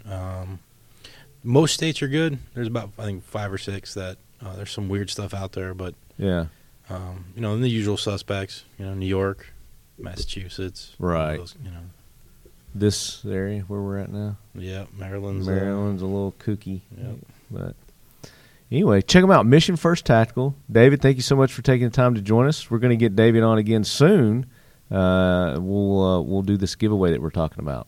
Sounds great. We'll come up with some cool talking lead stuff to give out to the lead heads. Thank you, lead heads. Appreciate the time. All right. We'll be back with more from the 25th Biennial FLEOA National Conference in Baltimore, Maryland. You can leave that on. Hopefully there's no blood on the floor. All right, lead heads. Got a very special interview with you now. Got a fellow Tennessean here joining us, Mr. Charles Dick. How are you today? With Geissele, not Geissele, which I was accused of calling them on a social media post we just did. But I said it properly, didn't I? I have only heard you pronounce it properly as Geissele. Thank you. Charles, welcome in. Thank you very much. So we've had Diego on the show several times. I guess you represent strictly law enforcement side of things, right? Yes, I've just hired on with Geissele in the last couple months, and it's been to target more the law enforcement market. Yeah. Geisele's always been very supportive of law enforcement. I've recently retired from the FBI, and so I got to see a lot of Geissele products tested and put into use by the FBI while I was there. So it was good for me. I already know the product. Yeah, it's a product that you know to heart. You've actually used it in service and you tried and true kind of deal. So it made sense you went to go to work for them, huh? Absolutely. Well, congratulations on your new position. Well, thank you. And on your retirement from the federal government. I had a complete 9 months of retirement before I was back to work. Maybe toward the end of the interview you can share some interesting FBI stories with us. Absolutely. You're retired now. You can talk, right? You're not under NDA. Not or any maybe longer. You might be. I don't know. But we were introduced to Geissele's patrol rifle not too long ago. That was that first introduction of a couple of years. Right. It's relatively new. Complete carbine. Yeah, the complete and you know that I guess that was Geissele's first introduction into the full rifle market. And, you know, Geissele is known for their parts and accessories that they make for the AR-15s and the triggers in particularly make excellent triggers. And we're going to talk about some triggers today too. But am I saying it right? Is it the patrol rifle? It is the Super Duty LE. Super Duty LE. But it's gone through some facelifts and some modifications, and you're going to talk about the new Super Duty LE. Correct. From Geissele. Correct. and like I say, some of this I am new to the company, but seeing it as it developed from the outside and then having the opportunity from the inside, some of the feedback on the original was that they wanted that Geissele, the SSA trigger, the two-stage trigger, and wanted a little bit different rail than what came on that original LE gun. So the biggest differences then in the two were adding the SSA trigger and then going to the Mark 16 rail. So those were, I don't know if upgrades is the correct word, more like you said, it's a facelift. It's mm-hmm. just a different, but it was some of the preference of the feedback that was given about the platform itself. Right. Listening to the end user. Correct. Yeah. Yeah. So let's go through some of those.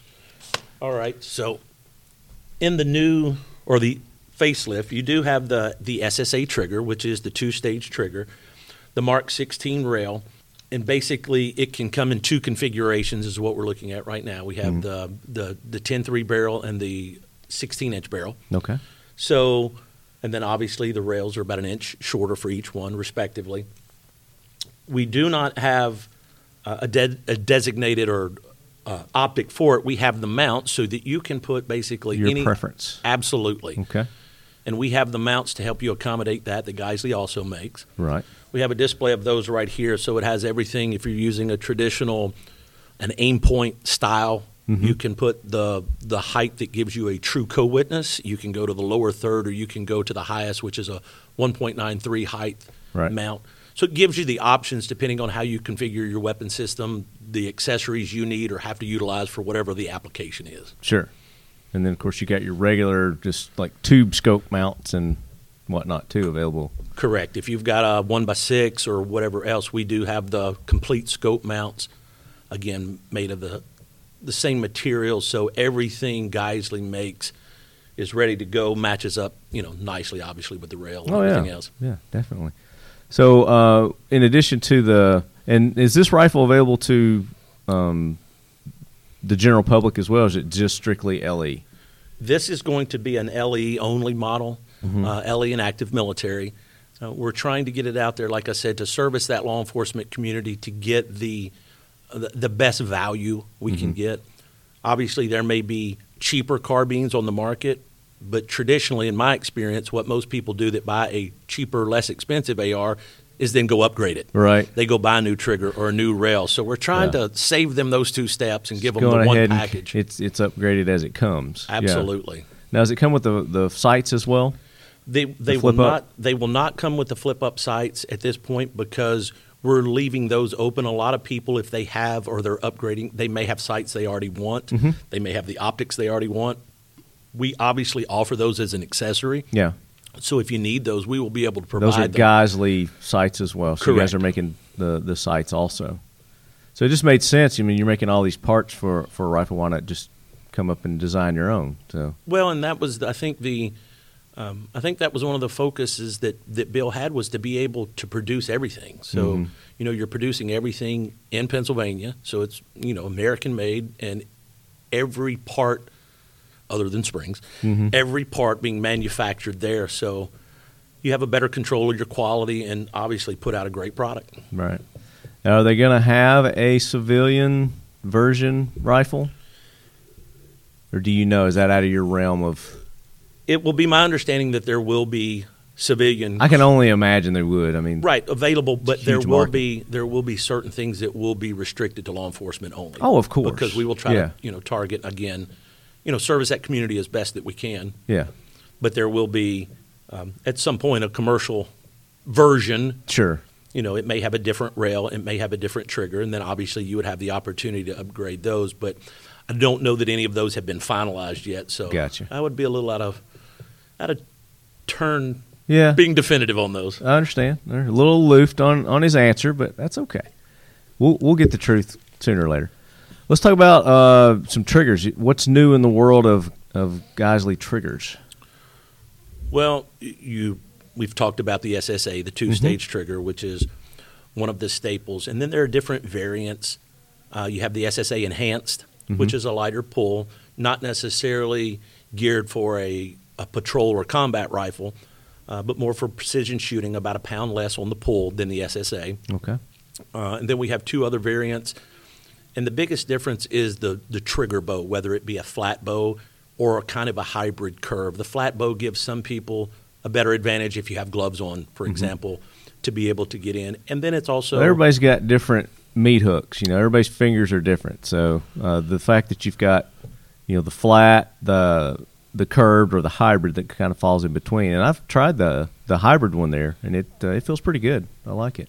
I mean, I have more preference towards a flat trigger, But that one's not too bad. I can see the benefit of having just that little crook down there at the bottom. And again, you hit the nail on the head. There is a lot of shooter preference, and whatever we can do to make you more comfortable is going to make you more proficient, which then again is going to give you greater confidence, which then again is going to give you greater results. Yeah.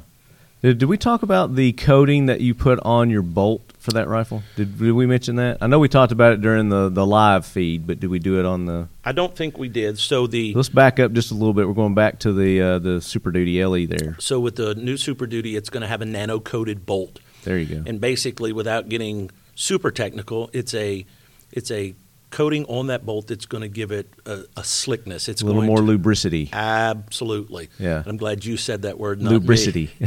And so most of the people that are familiar with the AR-15 carbine weapon system understand the need for lubrication or oil to keep it running properly. Yeah. With having that bolt there, it's just another part that is able to function with less lubrication. Yeah. So it just gives a greater reliability. Try to help extend the life of it and get more out of your rifle. Much greater extended service life for that bolt. Yeah, very cool. I wanted to make sure we touched on that they knew that. What else new from Geissele? What do we need to talk about? Anything come to mind? Or something you want to talk about, but you're like, I don't know if I can talk about it yet or not. Well, there are a lot of things. Obviously, always trying to innovate and look at the products that we've put out and see if there is any way to improve them, see if there is anything we can do a little bit better. So yeah. Obviously right now trying to focus on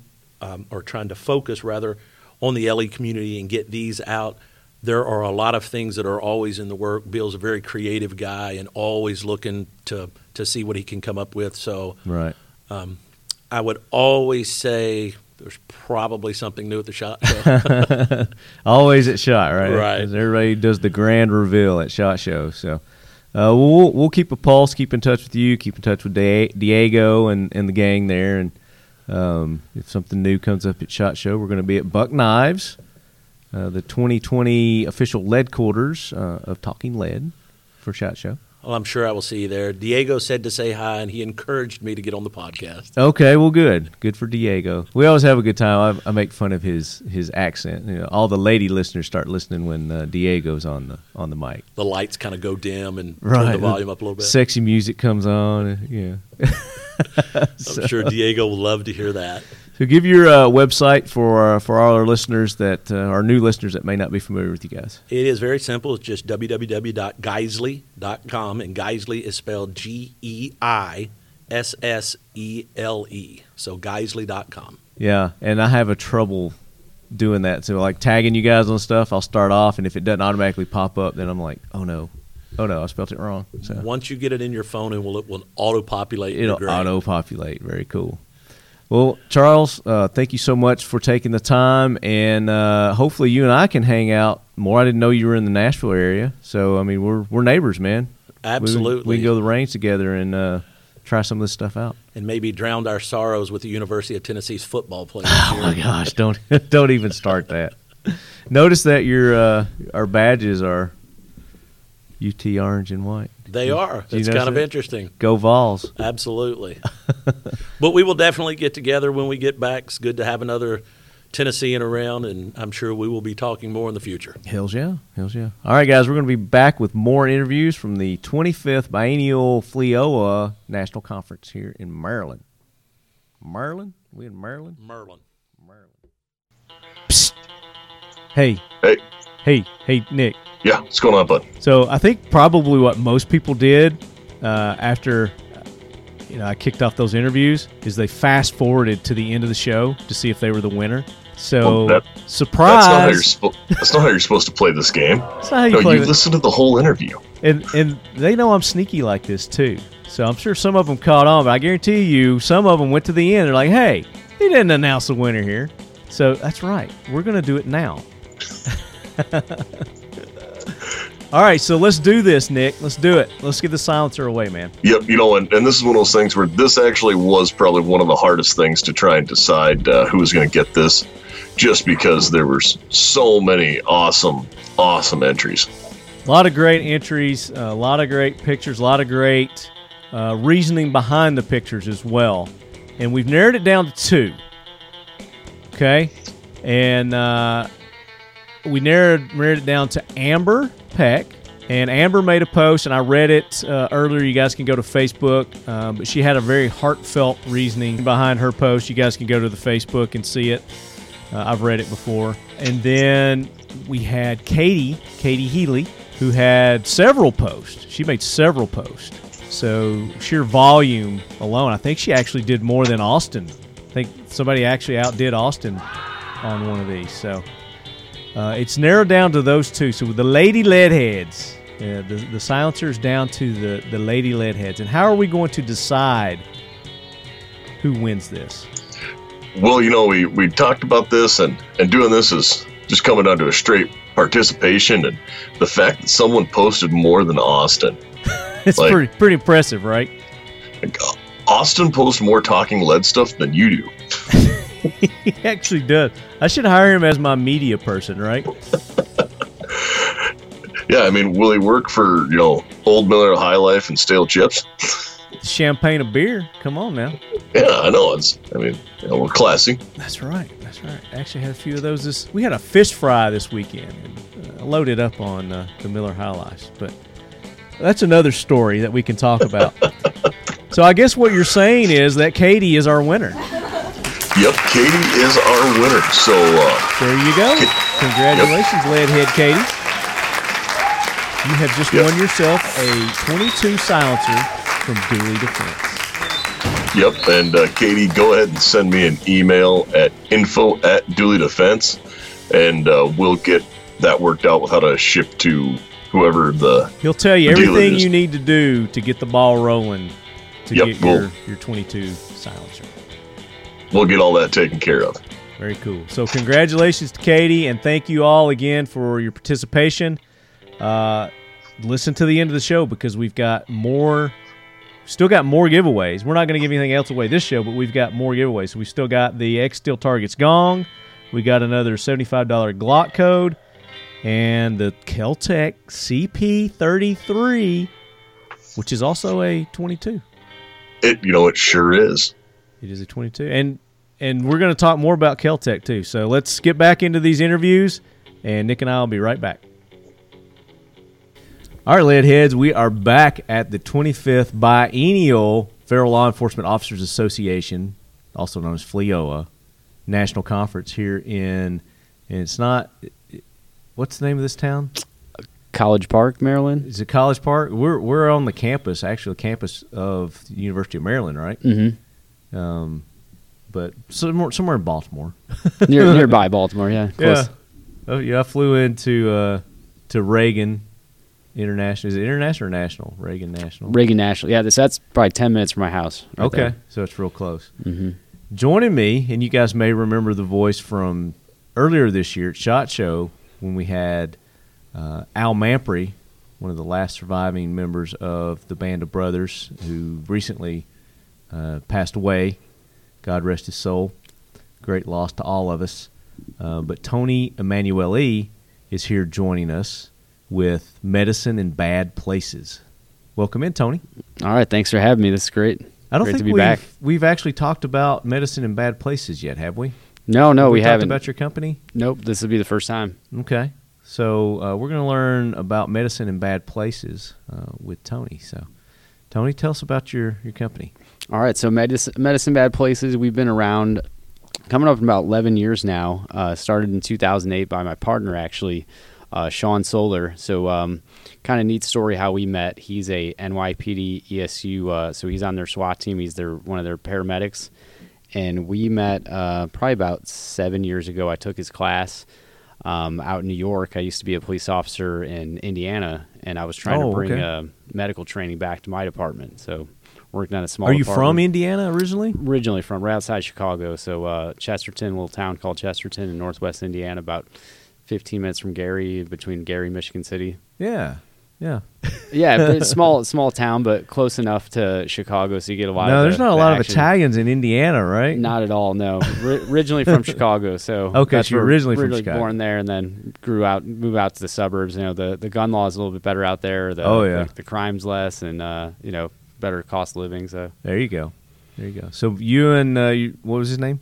Sean Sean Sean started Medicine in Bad Places So he actually started it back in 2008, and then I went through his class, became an instructor, started teaching with him, and then about 2 years ago, we put on our own tactical medicine conference. So first time we've ever done that. First time, as far as I know, anyone's done that. Mm-hmm. We put that on in New York, out in Long Island in January, and that was it. It went really well, and he asked me if I wanted to be partners with him, and became a part owner after that. There you go. So differentiate a tactical medical course versus just, say, a regular medical course. So what's interesting about our stuff is we teach people how to use whatever they have, very limited equipment, limited circumstances, just like your everyday carry stuff, whatever you have with you at the time, and how to make improvise. The most of it. How to make the most of it, exactly. So, I mean, there's a lot of people that teach this. There's PJs, there's doctors, there's all these great people that teach this stuff, but a lot of it's with more expensive high-end gear, a lot of stuff that the average person can't afford. Right. We teach it for, let's say you have no medical equipment, what could you use to improvise? What can you use, limited supplies that you can carry on yourself? Different types of injuries that you may run into. And a lot of it's active shooter and shooting and blast injuries, but it could also be, car accident. It could be, you're working out in the yard with some tools or, anything. Bar fight. One broke out here last night, we heard. Good to have that stuff on hand when you got a bunch of cops around too. So. Right, yeah. Yeah, I'm sure there's probably a couple of trained professionals in that crowd. But definitely. So you guys started this just a few years ago. So he's been around since 2008, and then I came on board in about 2 years ago. But the big thing I brought to it is I was on the board of directors for the Indiana SWAT Association. So that's how I learned how to do how to run a conference basically. And kind of brought in the marketing side of it, and social media, and a lot of stuff that Sean's a great instructor, but he doesn't know how to do the that side of it. The marketing side, yeah. Mm-hmm. So we kind of merged our talents together, and he's a great instructor though. You come to his class, and he you're gonna walk out of there and learn something. And he's got a wealth of knowledge. I mean, he's been at 9/11, he's been at every major incident in New York, so he's been involved in a lot of stuff, which. We just had the anniversary of that, 18 years. I mean, it's hard to believe it's been 18 years ago, but when I flew in, it was the 18th anniversary of 9/11. So do you guys travel all over the United States? We do. I'd say most of our training's New York and Pennsylvania. We do a lot there, but we also teach in Vegas, and then we do TAC Ops East and West, so we do D.C., Vegas. And then we'll come to you if you department, like we've gone up to Chicago, we've gone to different areas where a department will fly us out there and we'll do training for them. And then we'll do open enrollment classes. So now not only EMS and law enforcement, first responders, we get a lot of civilians that are coming in. Yeah, I was going to ask, are you guys open to civilians too? So definitely. Yeah. And that's really popular. I mean, and especially, with your show, I mean, everybody knows the names like Glock, Smith & Wesson, Colt, all these firearm companies, but no one knows, North American Rescue, TAC Med Solutions, Combat Medical, and that's... Right. But, you look at the crowd. I mean, everybody's carrying weapons. Everyone has, multiple weapons. They invest all this money, time into it, but a lot of people don't. They got their knives. They got their guns. They got... Exactly. And I think this stuff's just as important to carry, your TAC Med kit on your everyday carry or in your car, at least at your house, have it somewhere. Now, you guys also offer products. You've got a website and you sell med products. So first response type. Exactly. And kit. So we got into that. So we were teaching our primary, what we do with our business primary is teaching, but then we also sell, we're distributors for all the major companies. So TAC Med Solutions, North American Rescue, Combat Medical, Rescue Essentials. And then what we did is we made up our own kits. So we kind of give you just the essentials. We call it it's an IFAC, but individual first aid kit. Mm-hmm. And what's neat about our IFAC, I got one sitting here. Okay. If you use anything in here, we'll actually replace it for you. So that's probably the coolest thing about it. So, a lot of people buy these they spend their own money on it. We want you to use this. If you have to use it, all you do is just send us a report, police CMS report after you use it. We'll send a new one right out to you. Very cool. No charge.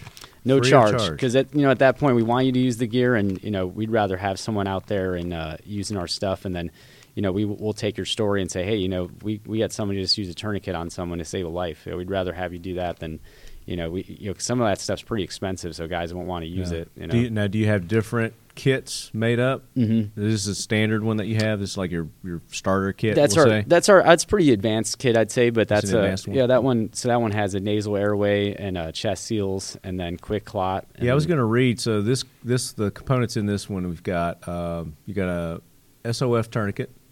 Am I reading this right? It's small. Basically the soft tourniquet. You got the modular bandage, OLAES. The OLAES, they call it. But OLAES modular bandage, 4-inch. You've got a beacon vented chest seal, 2-pack. You've got a quick clot bleeding control dressing. You've got a MPA 28F with some lube. Is that the nasal airway? The nasal airway that you were talking about. Nasal pharyngeal airway. Pharyngeal, so nasal passage. Don't ask me to spell that. And then you got gloves. You got in a large size, and I guess is that like standard, just large? You put large in. Yeah, we usually put large, and then if you notice, like ours are tan, so a lot of guys will carry the black gloves. Yeah. So what's good is you actually don't want to carry a darker glove because you want to be able to see blood. So if you're doing a blood sweep on a person, you want to carry a blue or a tan glove so you can see where you're looking. So. Or especially if you're working in low light or low vis. Okay. And what's, if I wanted to go buy one of these off your website, what are we talking retail on these? So usually we do those for $120. We could definitely, we'll probably just give you guys a discount code, though, if you want to put it out there with the show. For the lead heads? Yeah, definitely. We'll for the lead heads? Give you guys a 20% off. So okay. We'll definitely, and we'll just use... I'll work with you off air, but we usually just use Leadhead. Yeah, we'll do that, definitely. Leadhead. So there you go, guys. And $120, and it's for life. Mm-hmm. It sounds like anytime you use it, you're going to replace whatever you use in it. Exactly. And there's guys. You can't beat that. Yeah, I just sold one to a guy the other day. He was from Chicago PD, and he's like, man, I used 3 tourniquets in the last month. So I mean, maybe that was a bad idea. Right. But, he bought one of mine, so I'm sure he'll be calling us soon. But yeah, I was going to say, that can get expensive, man. Mm-hmm. Not telling you how to run your business, but it's your business. But yeah, it's, like I said, Sean and I do this out of our passion. We both have good jobs. We're both full-time law enforcement officers. I'm in the military reserve, so that's our primary job. Right. This is a expensive hobby for us, but we really enjoy it. So but what you're doing is invaluable. The knowledge that you're instilling in people, and then of course encouraging them. After you teach them how to use this, it's like, look, man, if you guys got to use this stuff, I know it's expensive. I'm gonna, I got you covered. Definitely. I've never heard anybody do that before. As far as I know, there's no one else doing that right now, but yeah. I imagine it might get out there that, it's a good idea, but we do a lot of sales with that. And, the big thing with our training too, with our classes, we'll teach you how to use everything that in that kid in the class. And even like that airway, I'll actually have you put that in me in the class. So most people use a mannequin for that because it's not fun. So you're using real people. So everything's, we do. I don't want a bunch of amateurs shoving something down my throat. What I mean? One time I had a pretty good bloody nose out of that, but most of the time, you kind of walk them through it, but yeah. So talk about other products that you guys have on. So you've got the iFax. Mm-hmm. You do different kind of tourniquets? We do different kinds. So talk about the variety of tourniquets. So yeah, that one has the soft T tourniquet, and then we have the North American Rescue, the cat tourniquet. So that one, I've been carrying that in the military for about 14 years now. They've had that. Mm-hmm. Really standard one too. That's a really good one we recommend. There's a few other ones out there. Those are the two most popular, but we carry both of those. But we pretty much carry everything. There's another company, Combat Medical. Mm-hmm. They just released a tourniquet. It's a little bit bigger tourniquet, but theirs is really nice. I got one over here.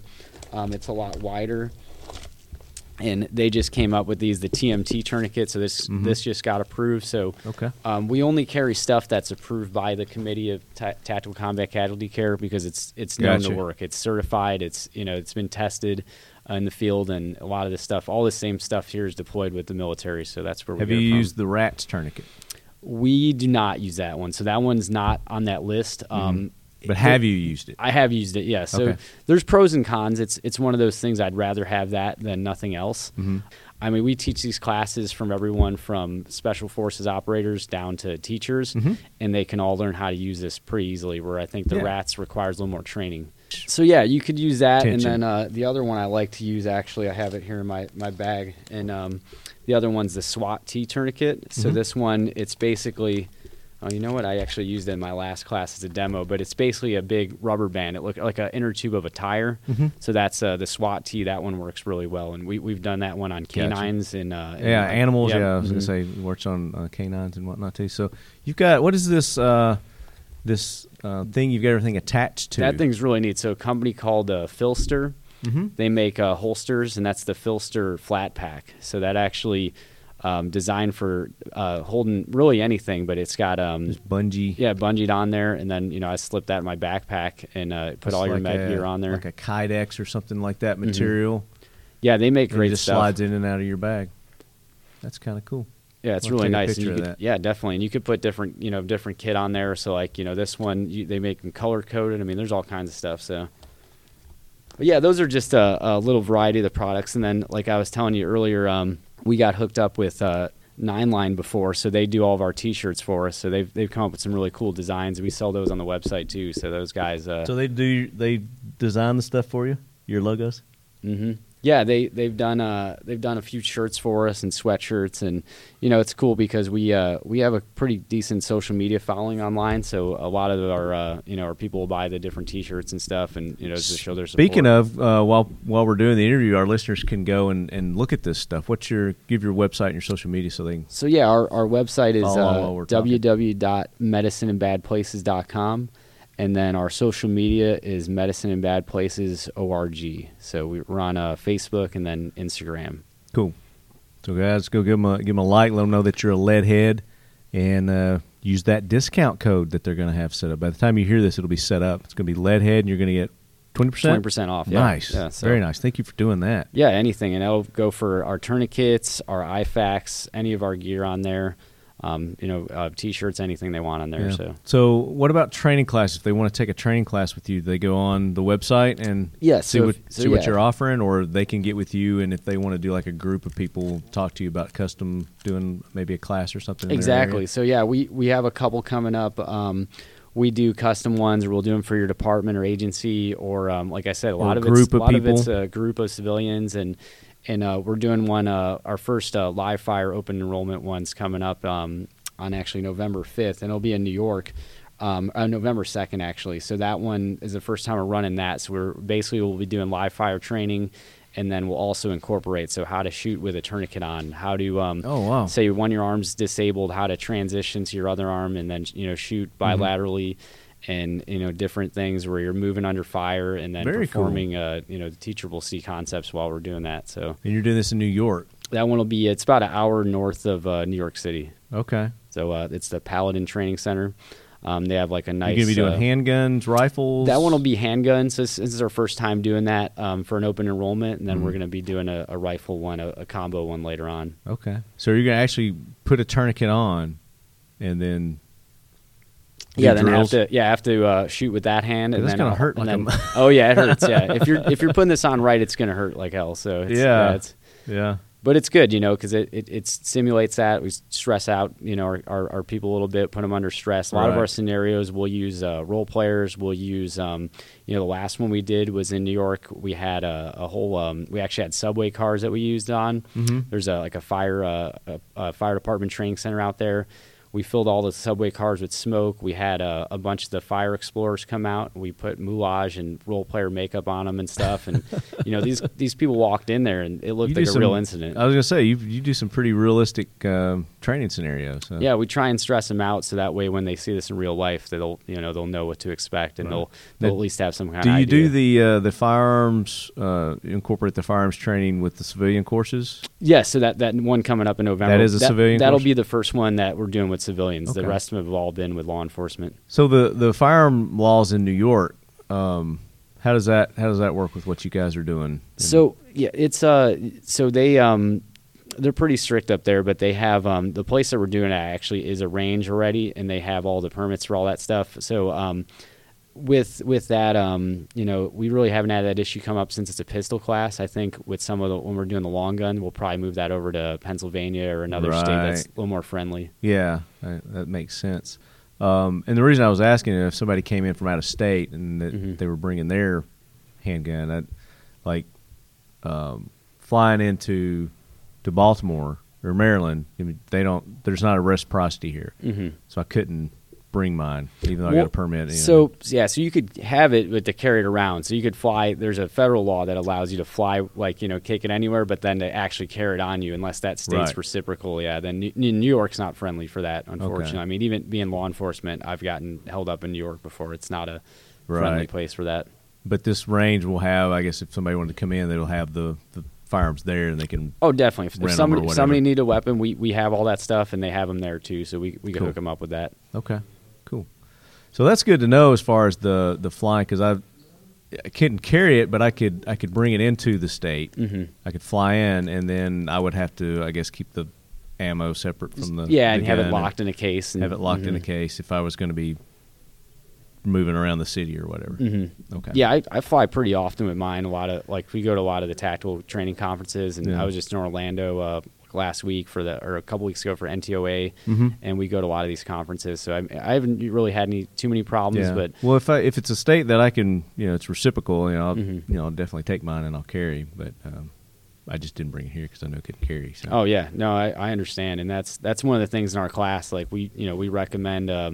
We're very pro Second Amendment. We want everyone to carry weapons and carry medical gear. It's the same thing, but that's what we get on people about. We'll have people in our class, and you'd be surprised the amount of law enforcement that actually doesn't carry off duty. And we'll say, hey, you guys are trained. You have a weapon. Right. Why are you not carrying this? There's a lot of civilians that would carry it all day long. I would carry it when I'm off duty. Yeah, I mean, there's all those excuses. There's tons of people that would love to have that ability to do that. Sure. So why would you not take advantage of that? You have that position, and where we are now, I mean, all these guys are federal law enforcement, and they can carry anywhere. Yeah, that's right. So I'm federal, so we're same. You're thing. Federal, so, yeah, so you can carry. Yeah. So I mean, every time, 99% of the time I'm carrying, but and same with Sean, he's the same thing, and but it also goes with the medical gear. I mean, I pulled this out of my backpack. That's always in there. I mean, right. I have this stuff on me. Do you have a personal kit that you carry on your body? So we do. I don't have it with me right now. We did develop an ankle kit that we have. So yeah, there's talk a couple about that. Those are pretty neat. It's basically kind of the premise of an ankle holster, and that'll carry your tourniquet, your quick clot, and also a bandage on there. So you could put a compression bandage on there, and that's nice too. Actually, literally, as you came up to my booth, I was emailing a teacher from my old high school that emailed me about purchasing one of those. Because a lot of people now. In the schools, they want to have this kind of equipment there. So we've actually done some training for some schools. The schools, I'll be honest with you, we don't really mark up any of our stuff. It's more of we just like to do that because the public service kind of thing. Exactly. So yeah, I've outfitted my nephew's school down in Florida, and sweet. My old high school, I donated a kit to them, gave them a bunch of training. So that's something that we just do. Heck yeah, it's something we like to do. That's awesome. People. That's awesome. Medicine in Bad Places, Leadheads. Check them out. Facebook, Instagram, and, of course, their website. Use the code LEADHEAD. You're going to get 20% off your purchase there. And then, like Tony said, on their IFAC, is it just the IFAC? If they use anything in that, that's the one you're replacing? Yes, or use anything? So, just the IFAC. So the IFAC, so either IFAC. Let's clarify that. But, the IFAC it's just a good thing to have because that's going to have everything you would need in there. And then, the biggest thing, too, is we'll recommend it. It's just like buying a firearm. You're going to buy it, go out and train with it. So if you're going to buy a kit, come out, take one of our classes, learn how to use everything in there because you'll leave that class with a good knowledge of how to use that. And what are we talking as far as price-wise on your classes? I don't think we discussed that. They're not bad, actually. So our class is normally $189 without the IFAC kit for 8 hours of training, and then we throw lunch in there. And then usually with the kit in the class, it's about $250 depending on where it's at. But pretty good prices for what we do. Is that like a one-day, two-day course? It's a one-day. So we do a one-day. There is a two-day course as well, but that's if you're ready, you have medical training. It's a little more advanced. So that's how you cut into the throat to do the different airways there. Now, are you the guinea pig for that too? No, no. I'm looking for stitches on your throat. We use a pig trachea for that. So, but yeah, there's a little bit more advanced how to do a needle decompression. Right. So a little bit more advanced stuff, but good training though. If you have that medical background. Yeah, absolutely. Tony, thank you so much for taking the time to be on. It's great hearing about your company, and thank you for offering the discount to our listeners. I know that a lot of them will be taking advantage of that and And guys, definitely looking to getting a course with Tony and Sean. Maybe get them to come out to your area, get a group of people together, because this is the type of training that you're going to need. You know, I mean, yes, with your firearms, train, but you're going to need medical training far more often than you're going to need to use your firearm. So get that medical training. Definitely. Yeah, thanks for having me, Marty. Yeah, bud. Appreciate it. Well, Medicine in Bad Places. Check them out. All right, so that does it for our interviews from the 25th FLEOA National Conference. Great lineup there that we had. There were some other companies that we weren't able to get on while we were there, and we're going to try and get them on at a later date. Buck was there. Buck Knives was there. They sold a ton of knives, whether they were doing like a special 50% off on the knives that he brought, and he did a custom FLEOA just for that conference where it engraved their logo, and CJ Buck actually hand-signed. You can see that. I'm showing Nick this knife right now, and I posted some pictures on Instagram while I was there. 150 of these that he hand-signed himself. Now, that is awesome. Yeah. So I got one. I was lucky enough to get one. But they sold out of those quick. There weren't any of those left. And then he had a bunch of other knives. They had their new line of Pursuit, hunting line of knives. Sold a lot of those. But check them out. Buck Knives, great supporters of the podcast. We're going to be in their booth again next year, 2020 at SHOT Show. So I expect Dooley and the gang. We'll be through and the man on the street again. There we go. My man on the street. Very cool. So take advantage of those discount codes. First Tactical hit you guys up with one in part one. So you go back and you can listen to that, but I'll give it to you. It's FLEOA, FLEOA. That's a code that they had just set up for FLEOA, but he went ahead and extended that to Talking Lead listeners as well. So you lead heads, you're going to get 25% off anything from First Tactical. And they're going to donate an additional 10% to FLEOA just by using that code. That is awesome. So you and I were talking a little bit off air, and you were talking about how much of a, I call it gear queer. I'm a gear queer. I've said it before. Don't mean anything derogatory, by that. Oh, yes. The geardo, gear queer, however you want to say it. Gear queer, whatever. And First Tactical has a ton of stuff. They've got everything from bags, apparel. They've got knives now. They've got flashlights, all kinds of cool stuff. That 25% discount code, I guarantee you're going to find something that you got to have, and that's 25% off is going to be huge. So definitely, and I know that in my household we have a bag and pack problem. Yeah. I guess it's only a problem if you say it is. But, if you admit to it, right? Yeah. Man, I've got bags still in the plastic that I haven't opened. It's like. I'm trying to wear this one out so I can get to this one, And then I'm like, oh, but that one looks so awesome. Or this will be really good for this one situation. I need to use it for every 6 months. Right. Or, this would make a great gift for someone. But it's too cool and I don't want to give it away. So, I understand the pain. You know the pain. You feel my pain. I do. And then, of course, Medicine in Bad Places just hit you guys with another awesome discount code exclusive to you lead heads, and it's Talking Lead. So if you use Talking Lead, you're going to get 20% off any of their products that they sell. Go to their website and put that code in. And remember, on their IFACs, if you use anything in their IFAC pack, they're going to replace it at no additional cost to you. And that's huge. It's unheard of. It's crazy. And they're only like $120 as far as the IFAC packs go anyway. And then Talking Lead 15, that's going to get you 15% off any of their training courses. So go to their website, see their schedule. Like I said, they've got a shooter's class coming up that they're going to implement some tactical. Some TCCC type stuff, tactical casualty combat care.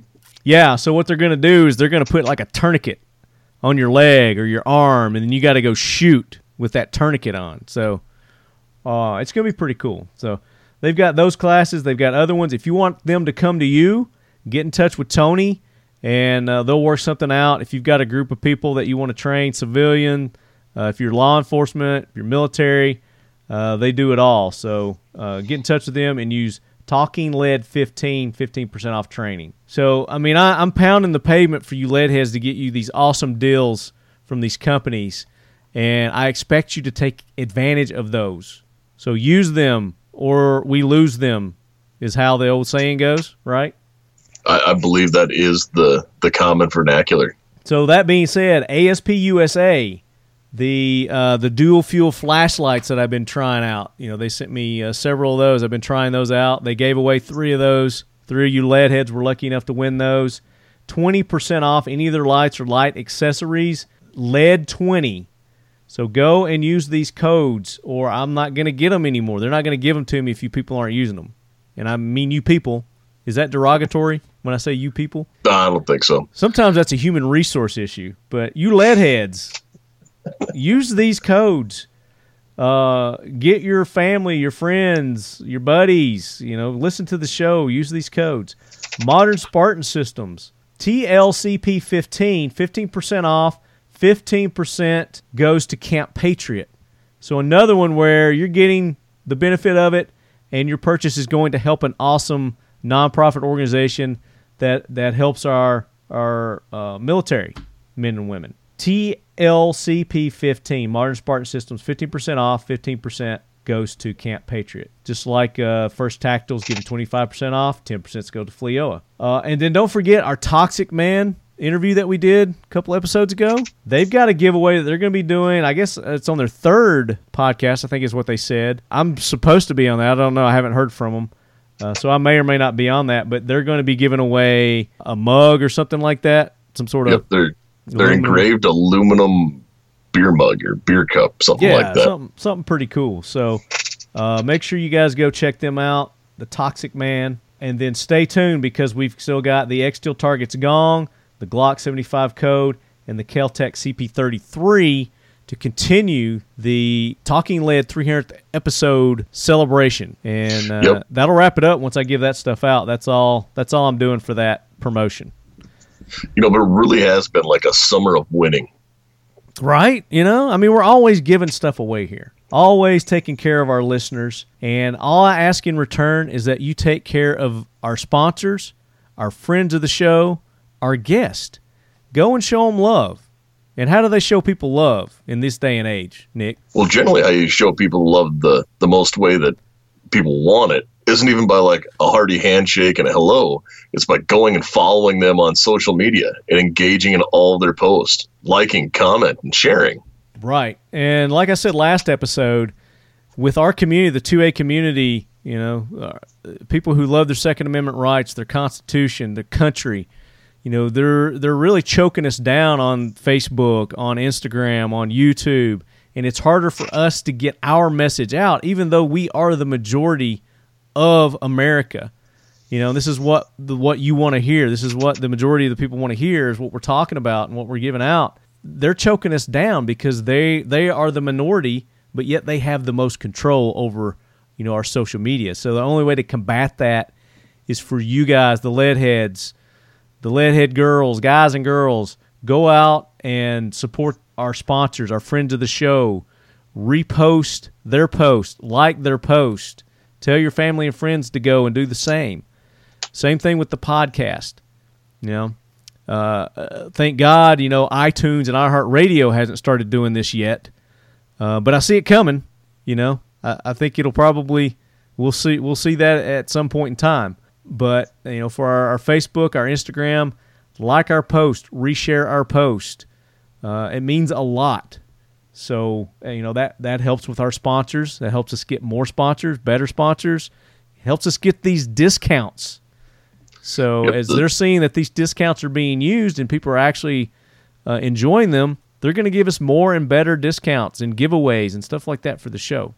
But I need you leadheads to show them that you're hearing and that you are enjoying and that you really appreciate what they are doing. Yep. The more you like and share, the more those algorithms start moving more towards our side. That's right. And you can't hide those algorithms, can you? Are they like statistics? Can they be padded? Can algorithms be padded? I'm sure they probably can somehow. Manipulated? I mean, probably, but that's by people way smarter than me. And as you probably noticed, if you're one of those types that fast forwards to the end of the show, we haven't given anything away yet, have we? You know, hint, we sure hint. Haven't. Hint, hint. They're going to have to find it. So, there you go. So, that being said, Modern Spartan Systems, go and show them super, super duper love. Sponsor of the show for, I don't know how many years now. I mean, we've been doing this for 7 years, but they've been a part of the show pretty much since we started. Always been supporting and showing you Leadheads love. ModernSpartanSystems.com. Use that discount code. Kel-Tec. Kel-Tec, leaders and firearms innovationists that come along with great new products. Always something exciting coming from them. And speaking of, they just came out with a new 22. It's the P17. It's their 22 LR Compact. So just off the heels of their CP33, which I absolutely love that CP33, in which we're going to be giving one of those away. Yep, that new pistol looks really interesting because it's in the same vein of that like M&P Compact or the Ruger SR22. Yeah, and that smaller compact sign of, you know, what you might call a grown-up 22 or a trainer 22 to use at a place where, you know, it's about the same size as a lot of your carry guns. Yeah. Then you can shoot that inexpensive ammo. But with the difference of that is, well, you know, it's, well, people call 22 a mouse, you know, it's a mouse gun because it's just a 22. You know, nobody wants to leak one, but the fact you have a 22 in that same size that holds 17 rounds, I mean, that's amazing because they use that same technology they used from the CP33, making that magazine work in such a small frame. Right. And it's also suppressor or silencer capable. It's got a threaded barrel, so you can put a silencer on it. And it's really compact. And, you know, the best thing about it, it's MSRP is $199, so you know you can pick them up for cheaper than that. Yep. You know, this is going to be a great thing to have. Yeah, so the P17, check it out. Have you seen the CP33 with a silencer on it? It looks completely badass. I mean, I'd say it looks like something out of a science fiction movie, but most of those guns don't look that cool. Yeah, it looks really cool. So I'm excited for one of you Leadheads to win this. We haven't told you how to go and do this yet. We're still... it's going to be like our last thing that we give away. So we still got the gongs to go, and we got the Glock $75 gift code. I'll be telling you how you can participate to be eligible for those coming up soon, but not this episode. Is that everything? Oh, and then I've still got Safariland discount codes, 40% off Safariland. So if you want to go to Safariland and get you a 40% discount, big fat discount on your purchase. And a lot of you, I mean, I've given hundreds of these away already. I've only got a few left. I'm showing Nick here. This got a little, like a half a stack of these left, maybe. Yep. Maybe 50. I don't know. There's probably not even 50 there left, but that 40% off is a huge discount.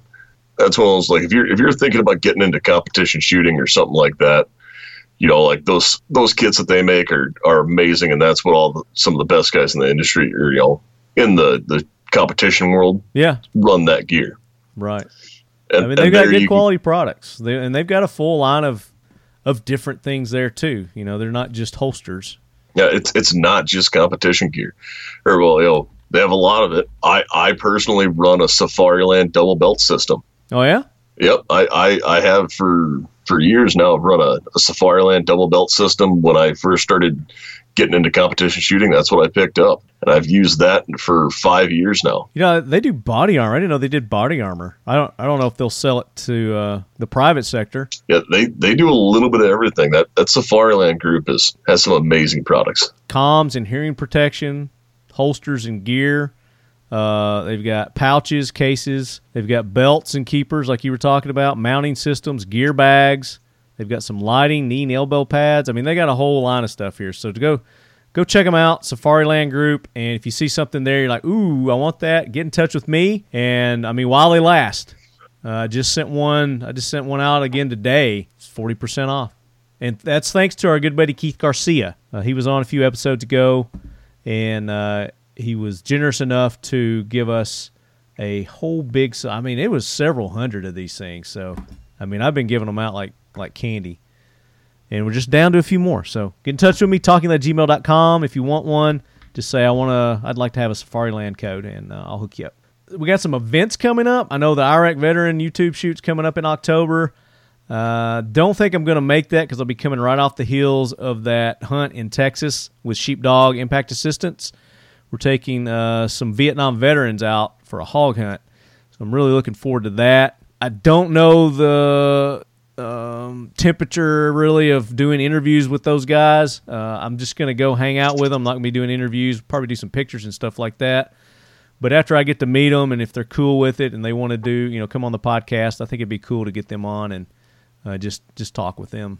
And then we've got another event with Century Arms, Nick, coming up.